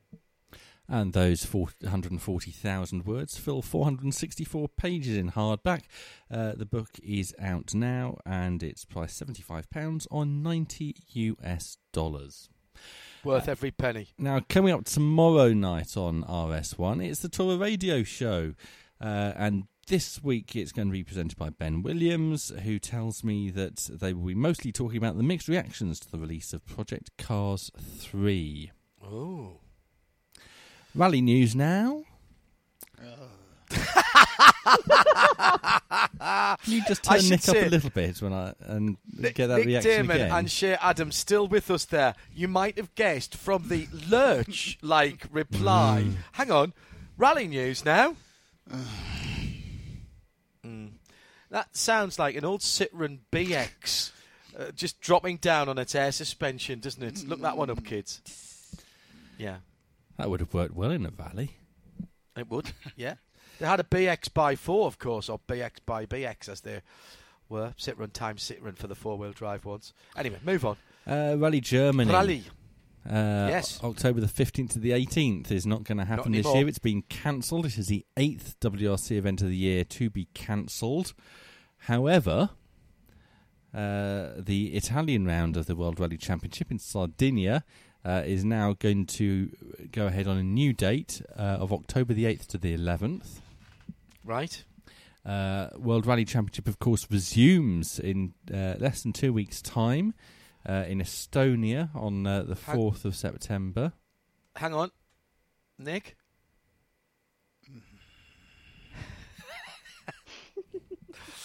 Ah. And there's news about the end of uh, the season as well, because with Rally Japan being cancelled, which was due to be the final round of this year's World Rally Championship, uh, the final round of this year's World Rally Championship uh, will now be the Rally Ypres uh, from November the 19th to the 22nd. No. Really? Yes, really. It's guaranteed to rain, isn't it? Oh my goodness! For the Rally of Wipers, and, and, and is it very good? I see what you did there. Um, did you? Uh, are they going to run that on some of the classic uh, route then as well? Oh yes, it's it's the proper Ypres rally. It's just been adopted by the World Rally Championship for uh, this year, rather than the FIA European Rally Championship, which is what it is normally a part of, and the uh, final power stage will be using part of the Spa-Francorchamps Grand Prix circuit. Yes, I did see that. From I Eau Rouge to Raidillon. Uh, so are they going to use effectively the rallycross circuit then? I'd imagine it will involve part of the rallycross circuit. Um, I don't know. It says featuring Eau Rouge and Raidillon, which to my mind suggests they're doing Eau Rouge first and then Raidillon. But wouldn't it be cool if they were doing it the other way? Down the hill. Mm. Ooh. Uh, got some tweets coming in before we move on. Thank you at Specutainment. Uh, ben Williams says, oddly enough, Nick's response to Rally News is the same as most people's reaction to Project Cars 3. Oh, yeah. I've, read the, I've read the reviews. More of that. Have you played it yet, though, Nick? I, it's Xbox. Uh, I am. I, obviously, I, I, have got a proper sim rig love now on a PC, and I also have, I also have a PlayStation. But no, Project Cars is not a sim; it's an arcade game, and everyone's upset about that because it was a sim. Mm. Okay. Uh, well, tomorrow night at eight. Yes, Dave Alcock says that Shadow Special Edition sounds amazing. Now, do I order the regular edition or hold out for the special edition? It's a tough call, isn't it? It's a tough call. Uh, I can tell you, having, in fact, it is literally sitting on my table downstairs in the drawing room. The the regular one is a weighty tome, but I'm very excited, very excited for that new. Uh, go to Evro. Uh, the how much is the new one? I, do, I don't know. EvroPublishing.com is where the details are, and and the, the problem is you don't know when that's coming, how much it is, how many there might be. Tough. Very tough.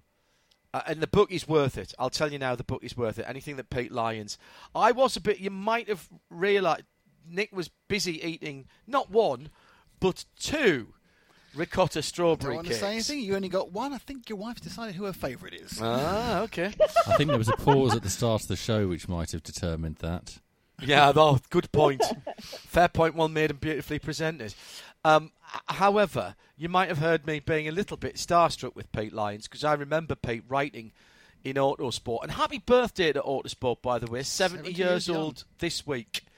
Uh, I think it was yesterday, Yes, actually. after stumbling in the last year, it was back up and running again. Yeah, uh, and and whatever we think about the people in whose hold it is at the moment, there you can't knock a motorsport publication that's been around for seventy years, and My there's a heck of a lot of people My favourite that, are, tweet that, of that this are week, still there when I was there. Go ahead. uh, was uh, someone said, "Oh, you uh, Autosport is seventy this week." His wife replied, "What pounds?" It could have been.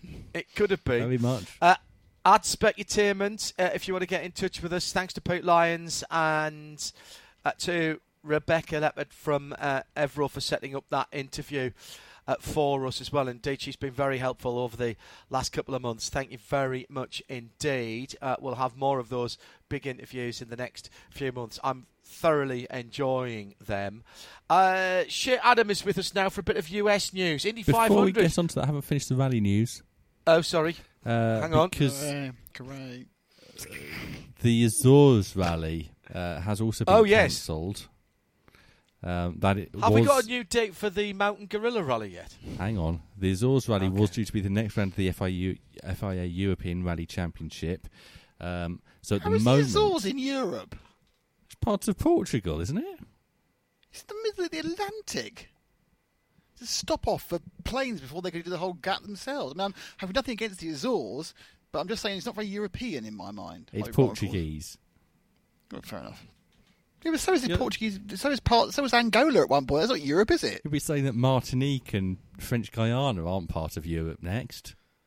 Good point. Yeah, they, they're obviously. Well, you know. let's not let's not run back past the colonial past of Europe because it's going to be a very difficult rabbit hole for The us next, to go down. next, currently the next round of the FIA European uh, Rally Championship will be the Cyprus Rally on the 16th to 18th of October.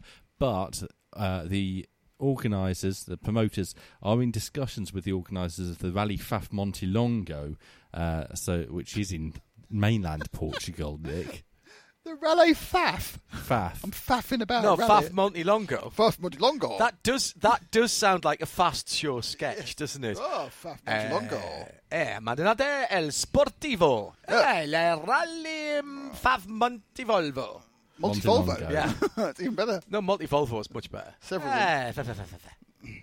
Anyway, moving on. American news, uh, and welcome back, Shea. She's not been anywhere. Hello. See, now that was interesting that you should mention that because every time the UK commentators picked up in the ad breaks, they said, Welcome back to the UK comms booth. And we have A, never been there, and B, never moved.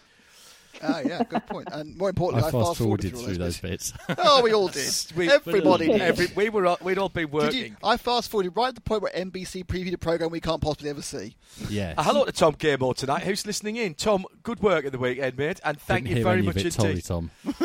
oh, that's harsh. No, it wasn't against him. I just don't want to. I just want to get back to the action again. You were trying to catch up. We'd Yeah, all was- been I was working hours till late. behind. Yeah, we were. We were hours I behind. I didn't watch it till Tom Gilmore- Tuesday.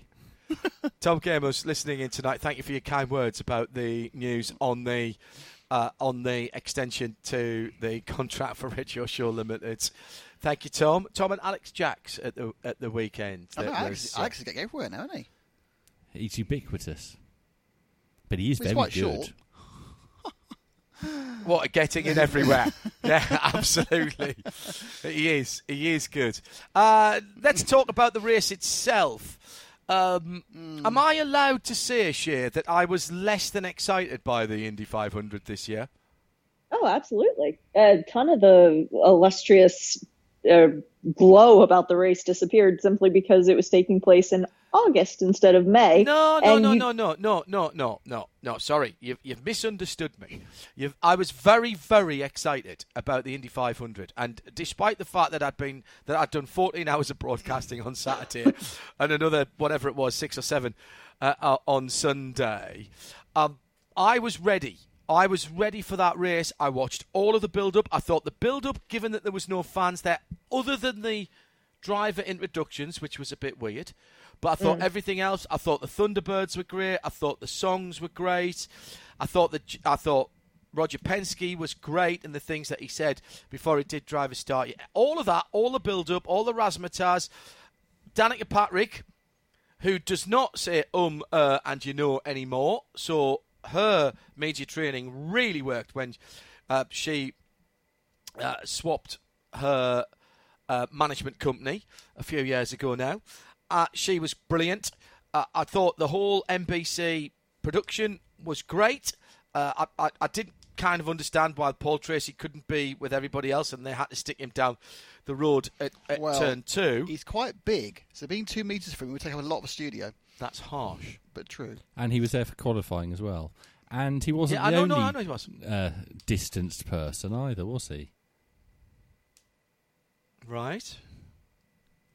Who else? Oh, the man in the treehouse.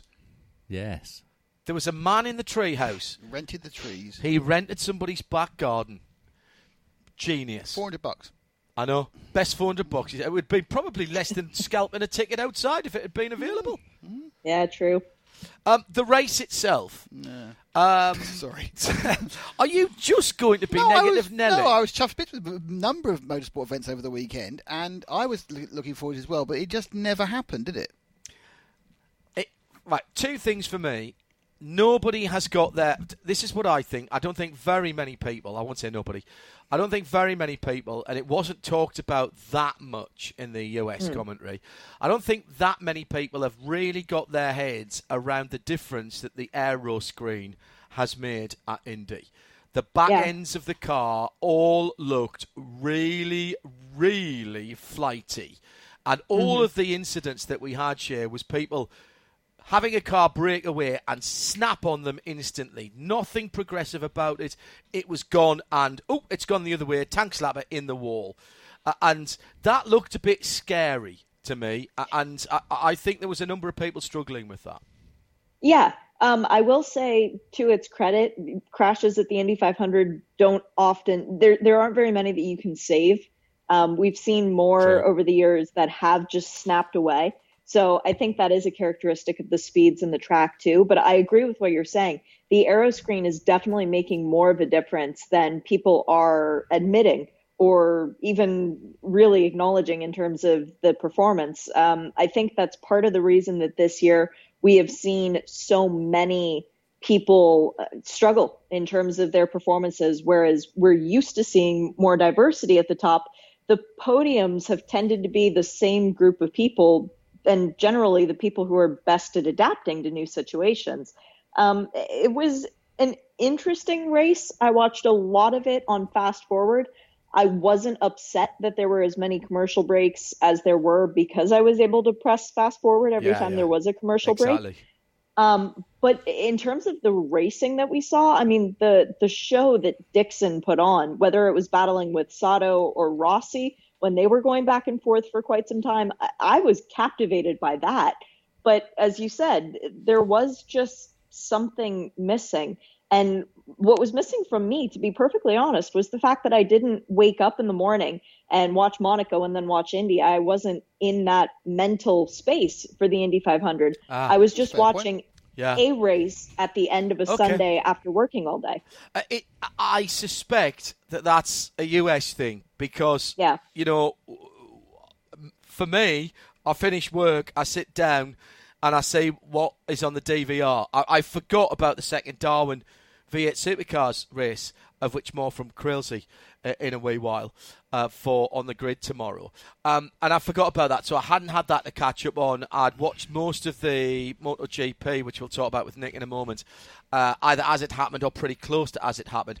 But on Sunday, because the Michelin Pilot Challenge race was pushed back in the day, um, we I, I decided, even though we had a little bit of break, not to watch the start of the Indy 500, and I'd watched a little bit of the build-up in the gap that we did have, and, and, then I watched it all in one lump with some snacks and a couple of drinks. Um, the uh, a couple of people saying it was a bit meh. Uh, no Pit Man was a mistake. Gentleman Green Racing saying that, or a miss, should I say? Um, the Rossi, Rossi, I, I said, and, and hopefully the responsible adult will tweet this out. When Rossi got his Unsafe penalty, release. Hmm? Unsafe Yeah. release, as we it's unsafe. Yeah, which it absolutely was. Mm-hmm. Do we have any disagreement with that? It's bad luck, but yeah, that's what happened. No, It's not his fault. Yeah. no. He goes when he's told to go. Yeah. He gets sent to the back. I said to Eve, how many laps before he puts it in the wall? Uh, and and Eve said, Well, the prob- under 10. Well, the problem and is, she was right. With the aero screen and with the issue with the tyres going off, it's so hard to overtake after about four laps. It doesn't matter what you you, you just can't get past. So yes, you're going to start pushing, aren't you? Hmm. And he had at that point 27 cars in the lead lap to get past. He's the man that everybody loves to hate, and he underlined that reputation again on Sunday by being very, very whingy in his uh, uh, his uh, interview after he came out of the infield care centre. Um, but Yeah. you know, if that if that works for him, Shea, if he doesn't mind about that, you know, he, he was complaining about being at the back. He shouldn't have been at the back. He shouldn't have been this. He shouldn't have been that. Well, you know, uh, that's Rossi, isn't it? That's that's his persona. It it is. And I want to read a, a quote from the race director, Kyle Novak. He said, We want to tighten up things in the pit lane because of the human element. And 27, which is Alexander Rossi, was launched into an occupied lane. Whether it was occupied when they told him to go, it was occupied by the time his car got there. So the penalty, whether you want to whine about it, gripe about it, whatever, if you want to argue it, you can argue it all day. But ultimately, IndyCar race control had decided that they were going to start enforcing that penalty more strictly because they're worried about people getting hit in the pit lane. So they were doing it for a human safety element. In that mind, I don't think there's anything wrong with issuing a penalty if mm. two cars collide in a pit lane, even if no one's at fault, because you're trying to set a precedent. You're trying to say, guys, be safe. We're trying to keep everyone in the pit lane safe overall. In terms of his losing the car and winding up in the wall, he was driving very aggressively. I mean, off the restart, he passed five cars in one corner. So he was a man on a mission, but as he even said, they weren't planning to be that far back. The air is different back there. If you're not planning to be that far back, then don't get a penalty that puts you that far back, or do something to drive defensively until you can get yourself in a position where you can cycle back to the front. Yeah, um, let's talk quickly about the the rookies. Uh, ultimately, neither of them got the result that they wanted. Shea, but both Spaniard Alex Palou and the Dutchman Rinus VeeKay. Rinus VeeKay, Yeah. Um, who shortened his name to VeeKay rather From than a proper long Dutch name. yeah, but like Ven Kateravaven Something like that, yeah. in in cricket back down Did through a lot of the rookies end up in the wall though. More than just VeeKay Uh, had a problem with the pit, hit his pit crew, which would put him out of contention. Um, Palou hit the ball, then two or three other. Uh, Oliver Askew hit the wall. Askew. That was a big hit. Not- That was scary. and that was uh, and and that that was a genuine uh, quite an un- unusual error from Oliver because he's raced there before sharing the Freedom 100 in in Indy Lights. And he turned down which you never do whilst his spotter was telling him go high go high go high. He tried to pinch the corner and that's why he had the crash. Yeah, and, now, and, it- and by the way uh, by the way I should say it was a, probably the sharp end of 180, 200 miles an hour. So Oh, you yeah. have got split seconds to make those decisions. But on those decisions, that's that's what racing drivers do all the time. He made a mistake in the decision making process. He might say that probably nine out of ten times, nine and a half times out of ten times, he'd do the same thing. But ultimately, if he'd breathed the car and gone up towards the outside wall, he'd have got past that, that accident. Yeah, and um, at the end of the day, it, it winds up being a coulda, woulda, shoulda situation for Oliver. Uh, very disappointing, though, particularly given how well his teammate Pato O'Ward was running throughout the rest of the race. Um, Oliver's having an up and down year as his IndyCar rookie season is beginning. But as Jeremy pointed out, it's not that long ago that he was only in go karts. So the fact that he was even running in the Indy 500 this year is something quite remarkable. Uh, but it was as a result of Conor Daly's spin that Oliver got lost in the smoke, per se. And yeah, pinch the car down. I guarantee you, though, that's not a mistake he's going to make again. Uh, and as far as the end of the race is concerned, Nick, Uh, a few people complaining that it ended under yellows. I jumped up and down madly when Dario won under yellows. Was I disappointed we didn't go to green on the way out? Uh, Paul Tracy for NBC was calling for the red flag five laps before the end. Fine. Uh, you know, that's what he wanted to see.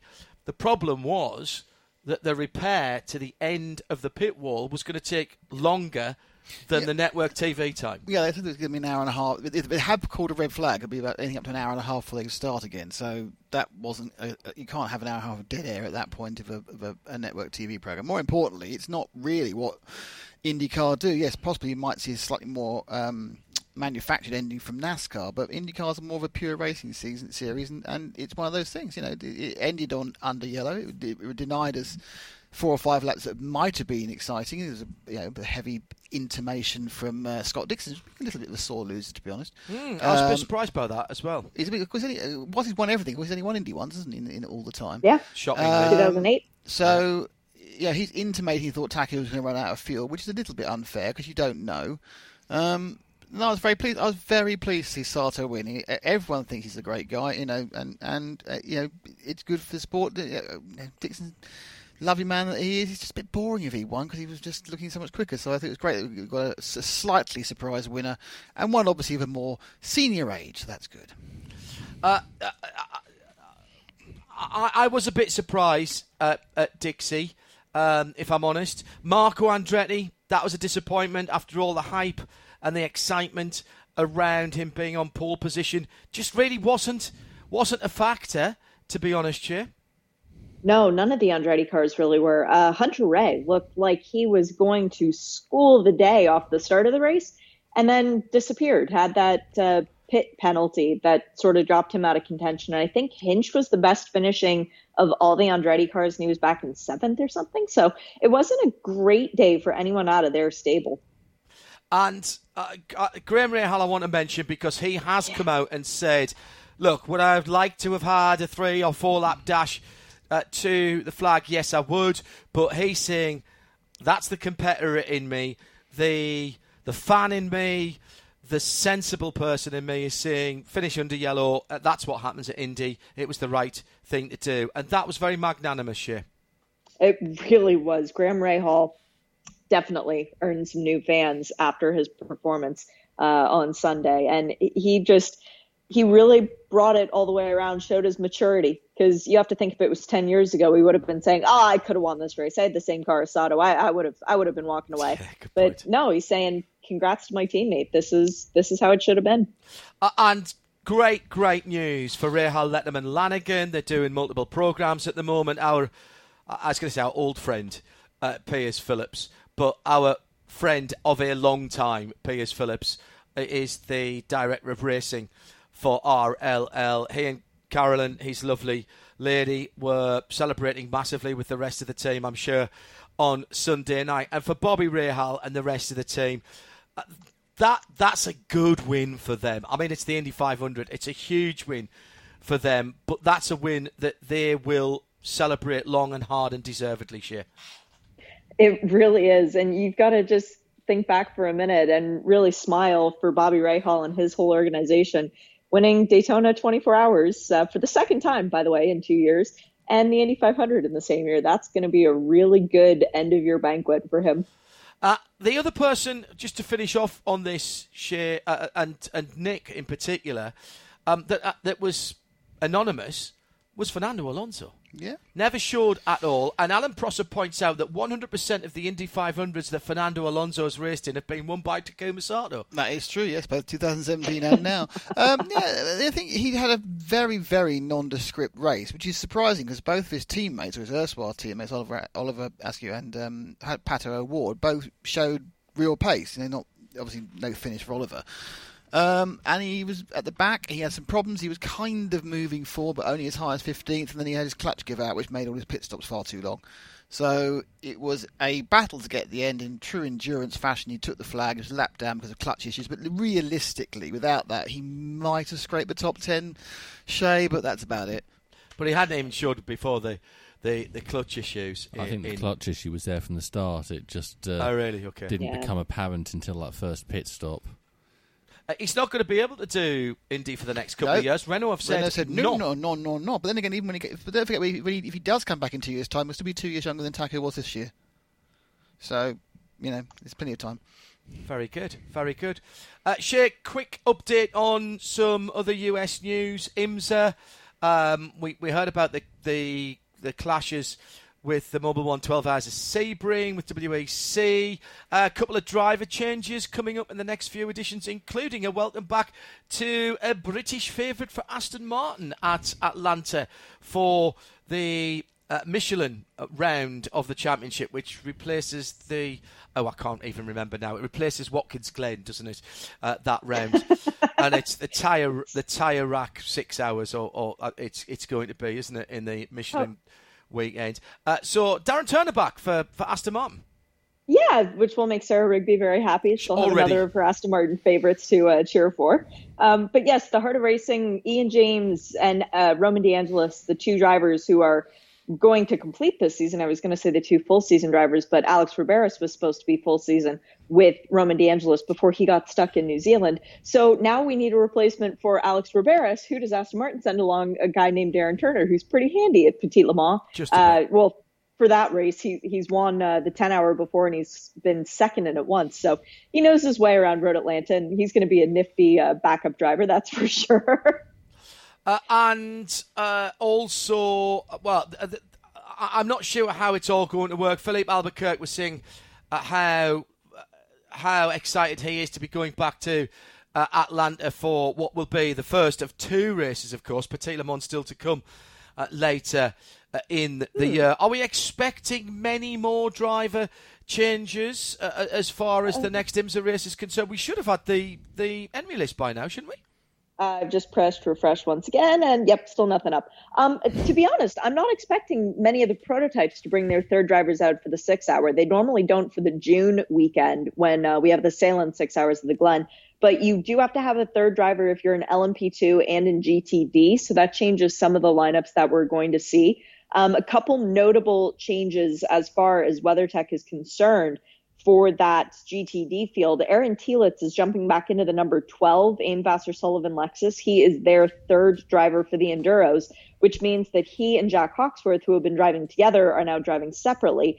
There's a little bit more to the story with Jack Hawksworth and his uh, two co-drivers in the Lexus, Dan- Michael de Quesada, who was actually brought to the team by Daniel Morad. Daniel now joins Michael in the 14 Lexus, so they've paired up those two drivers and put them back with Jack, moving Aaron back to the original spot that he was supposed to be in. But it does give an interesting points opportunity here. And we expect to see Aaron Telitz back in the 12 for the remaining long distance races, but in the 14 for the sprint rounds. And since this is a long distance race, we are down three cars because there were three cars that were sprint only. Yeah. Uh, the Compass Racing McLaren, the Gradient Racing Acura, and the Hardpoint Audi and the Hardpoint Audi is another point because Spencer Pumpelly, who drives with Rob Ferriol, he's going to be back with Magnus as their third driver. So there's quite a bit of shuffling around as far as the driver lineups are concerned. But all of this is stuff I've been able to piece together since we don't yet have the official entry list. But before we move away, I was going to say we don't have. Uh, do we have official results from VIR yet? we got those this morning, um, and that is something that I wanted to touch on because that was a big thing. Um, first and foremost, we knew that there was going to be a change to the GTD results as after the race. Uh, Post race tech found that uh, the Paul Miller Racing Lamborghini, I almost said Audi, that was going way back now. Um, their Lamborghini was found to be out of compliance with the uh, fuel allowance in the car. They were 0.8 of a liter over capacity. That had no effect on the race that they ran, but it was against the rules. So it's it's sort of the same situation as Ben Keating and the Riley Technology Ford GT at Le Mans. Their fuel tank was out of compliance, so they were DQ'd. Oh, do not get me started on volume against weight. Um, Well, uh, in, in point of fact, uh, the way I heard it, Shea, um, and not to go into too much detail, the fuel tank actually was within compliance, but there was there was too much fuel in the fuel line. They're, they were 0.8 of a liter over fuel capacity. Make of that what you will. Okay. But the, the team Not manager in a statement, Yep, Mitchell Simmons said we fully support IMSA's decision and how they handled it. The rules are rules. We've just got to look at the process and make sure it's only a mistake. We make this once. Yeah, so call. they've taken it on the nose. They've said, you know what, it's fine. Um, they are not in the full season championship. They are only going for the endurance race points. So of course, the next race is more, much more important to them, and they're glad that this mistake happened in a race where they can afford to lose all the points. Whereas the next time they come out, they're championship leaders for the Michelin Endurance Cup. Um, the other interesting thing about that, though, is it really hurt Lamborghini's points as far as the the manufacturers championship is concerned because those with the official points coming out today it takes lamborghini from third in points to being tied back in fifth and it was a five point loss so a substantial blow to their hopes of trying to win another manufacturer championship Uh, quick final note: uh, Devin Jones had a very nasty accident. Uh, Yes. Went straight on at turn one, ended up in the forest. That's a very long way away from the turning point to turn one. He was taken to a local medical facility, local hospital, uh, Duke University, I think, medical, wasn't it? Yeah. Uh, who looked after him brilliantly.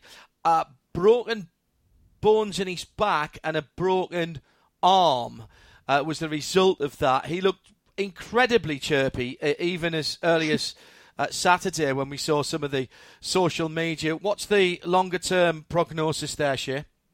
Uh, we don't know yet. Uh, Devin and his family are very private and they will provide us with more information when they see fit. But I did text with Devin the other day.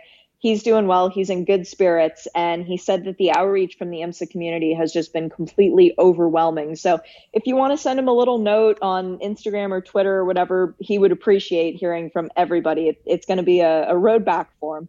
Yeah, sure is.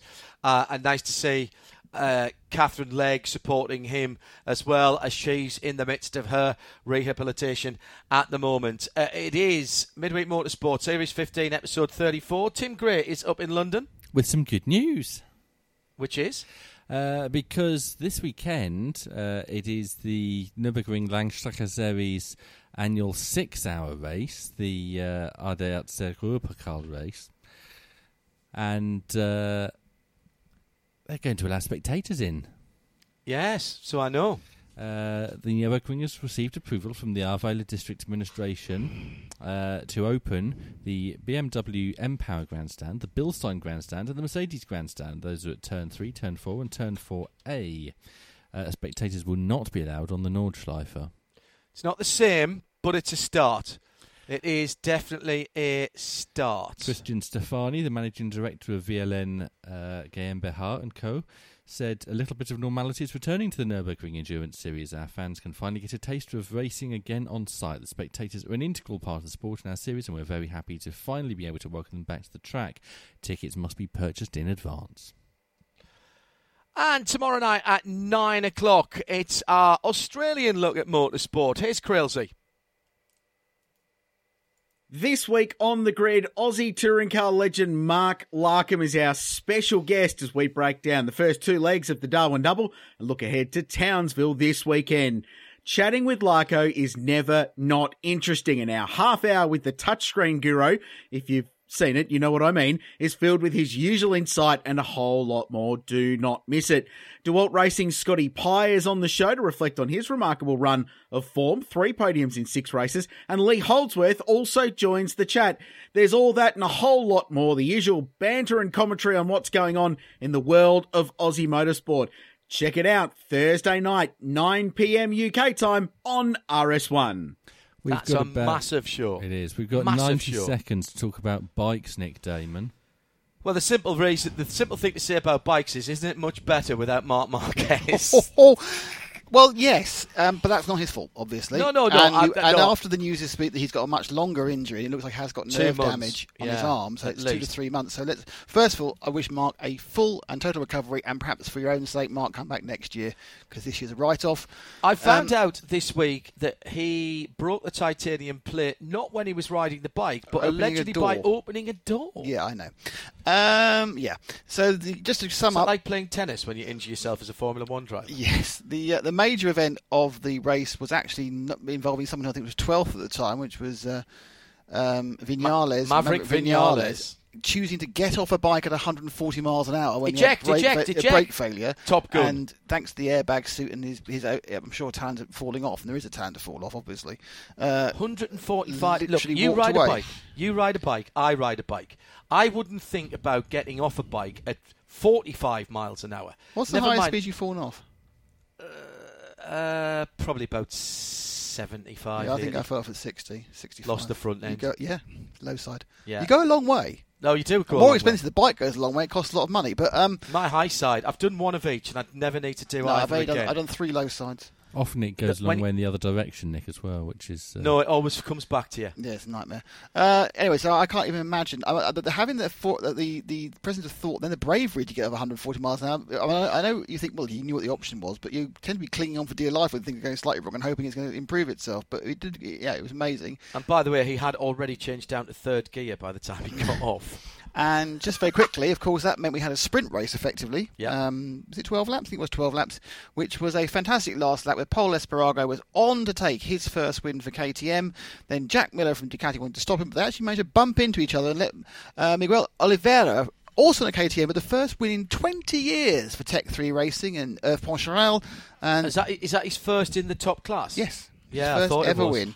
Uh, Hervé and- Poncharal is a fabulous guy. so it was kind of a, like a fairy story, but the main thing really is is that it's absolutely anyone's anyone's game this year. I mean, Quartararo uh, was, was poor. awful because he, He made up some- breaks. He got three points in total. Uh, the, the Yamahas all struggled with brakes all yeah, top. Yamaha in ninth was Valentino. yeah. So it's interesting that when the thing's not working well, the person who can get the most out of a bad bike is, is Valentino. When it's working well, obviously Quartararo's out there and winning. So Uh, this is, this is, Valentino this, this is Rossi, the value of experience. who has 89 wins out of the 900 Moto GPs that have ever happened. Mm, he's It's also- an extraordinary. Yeah, I mean, you know, he's he's 41, he's still racing at the top level and, and justifying it. But yeah, KTM looked brilliant um, over the last couple of events. We're now moving on somewhere else. And I think it's is it Andalucia we're going now. it's I'm- obviously no in. Spain, isn't it? It's uh, no, it's San Marino. Ooh. It's San Marino next. Um, Can I just say though, what a great job! Misano. Uh, what a great job Red Bull Ring did in building that 12 metre long extension Mm-hmm. to the wall um, to stop the same sort of incident or the potential of the same sort of incident. Uh, turn one's going to have to be looked at now, no doubt about it, because if Vinales' bike had gone 10 metres to the left, there's a big open space there. I know, that I- goes into a car park. I've driven down there because you can actually get when, when it's open in Creventic days. You can start driving around little bits of the old track. Hmm. It's up and over the Österreichring, and you can go quite way down there. I think they're going to have to restore the old track. I think they're going to have to restore the old track because it goes round the back of that hillside They and wanted- rejoins. if they wanted to, they could do. They were talking but about it's it. money, and it's a lot they've of got, money. They've got planning permission. I know it's, Red- I know it's Red Bull, and money isn't supposed to be an object, but it is a lot of money. This weekend, live sport, we have Bruce and Johnny uh, at uh, Paul Ricard for the Le Castellet 240. And that's the second time they've been there for the four hours, but it's 240 minutes instead. And we also have the next round of the NLS, as Tim said, and it's the six hour race. Uh, Pete Snowden and me on that at the weekend. And Nick? And uh, Bank Holiday Monday, we've got I'm doing some RC racing for the first time this year. Of course Is that a bank holiday? Is it? It's Bank Holiday Monday. We're down at the shed? Except no, in Scotland. We're, we're, we're in. We're down to the Hearts GP. We've managed to finally get a bit of coverage. It's a UK mostly event, but it will be um, proper RC racing live. Uh, before that, one o'clock on the Mobil One Facebook page, it will be the Pikes Peak International Hill Climb, uh, brought to you by Mobil One and presented from here, right here in the Midweek Motorsport studios. Thanks very much to Pete Lyons, to Shea Adam, to Before we Nick go- Daman, and Uh, uh, Snetterton Glenn Irwin extended his lead in the British Superbike Championship to 118 points uh, over Tommy Bridewell. I haven't watched that yet. You've just spoiled that. Oh, I might as well. useless. I was going to watch that. No, I I might as well just delete yellow button to that. That's brought me right down. That has. Oh, nightmare, isn't it? Don't worry, because uh, after the highlights of British Superbike, which you missed by li- being on this programme, uh, you've also missed highlights from Oliver's Mount. Um, but I have got. I know that's tomorrow. I was going to say I have got the super the uh, supercars. No, that comes up tomorrow. Uh, thank you very much for listening tonight. Thanks to all our guests and the responsible adult. Great news. Uh, we have more years of RSL as the guardians, the custodians of Radio Le Mans at Le Mans and Hagerty join us as the title sponsor. So, from Thursday through to Sunday, it will be Hagerty, Radio Le Mans this September. Tune in to RS1 and we'll have some great additional programmes as well as every single minute that the 24 hour cars are out on the track. Live, free, no blocks, no breaks. It's the Radio Le Mans way, and this year it's with Hagerty, people who love cars. This program is a Radio Show Limited production. Tell your friends there's more at radiolemans.com.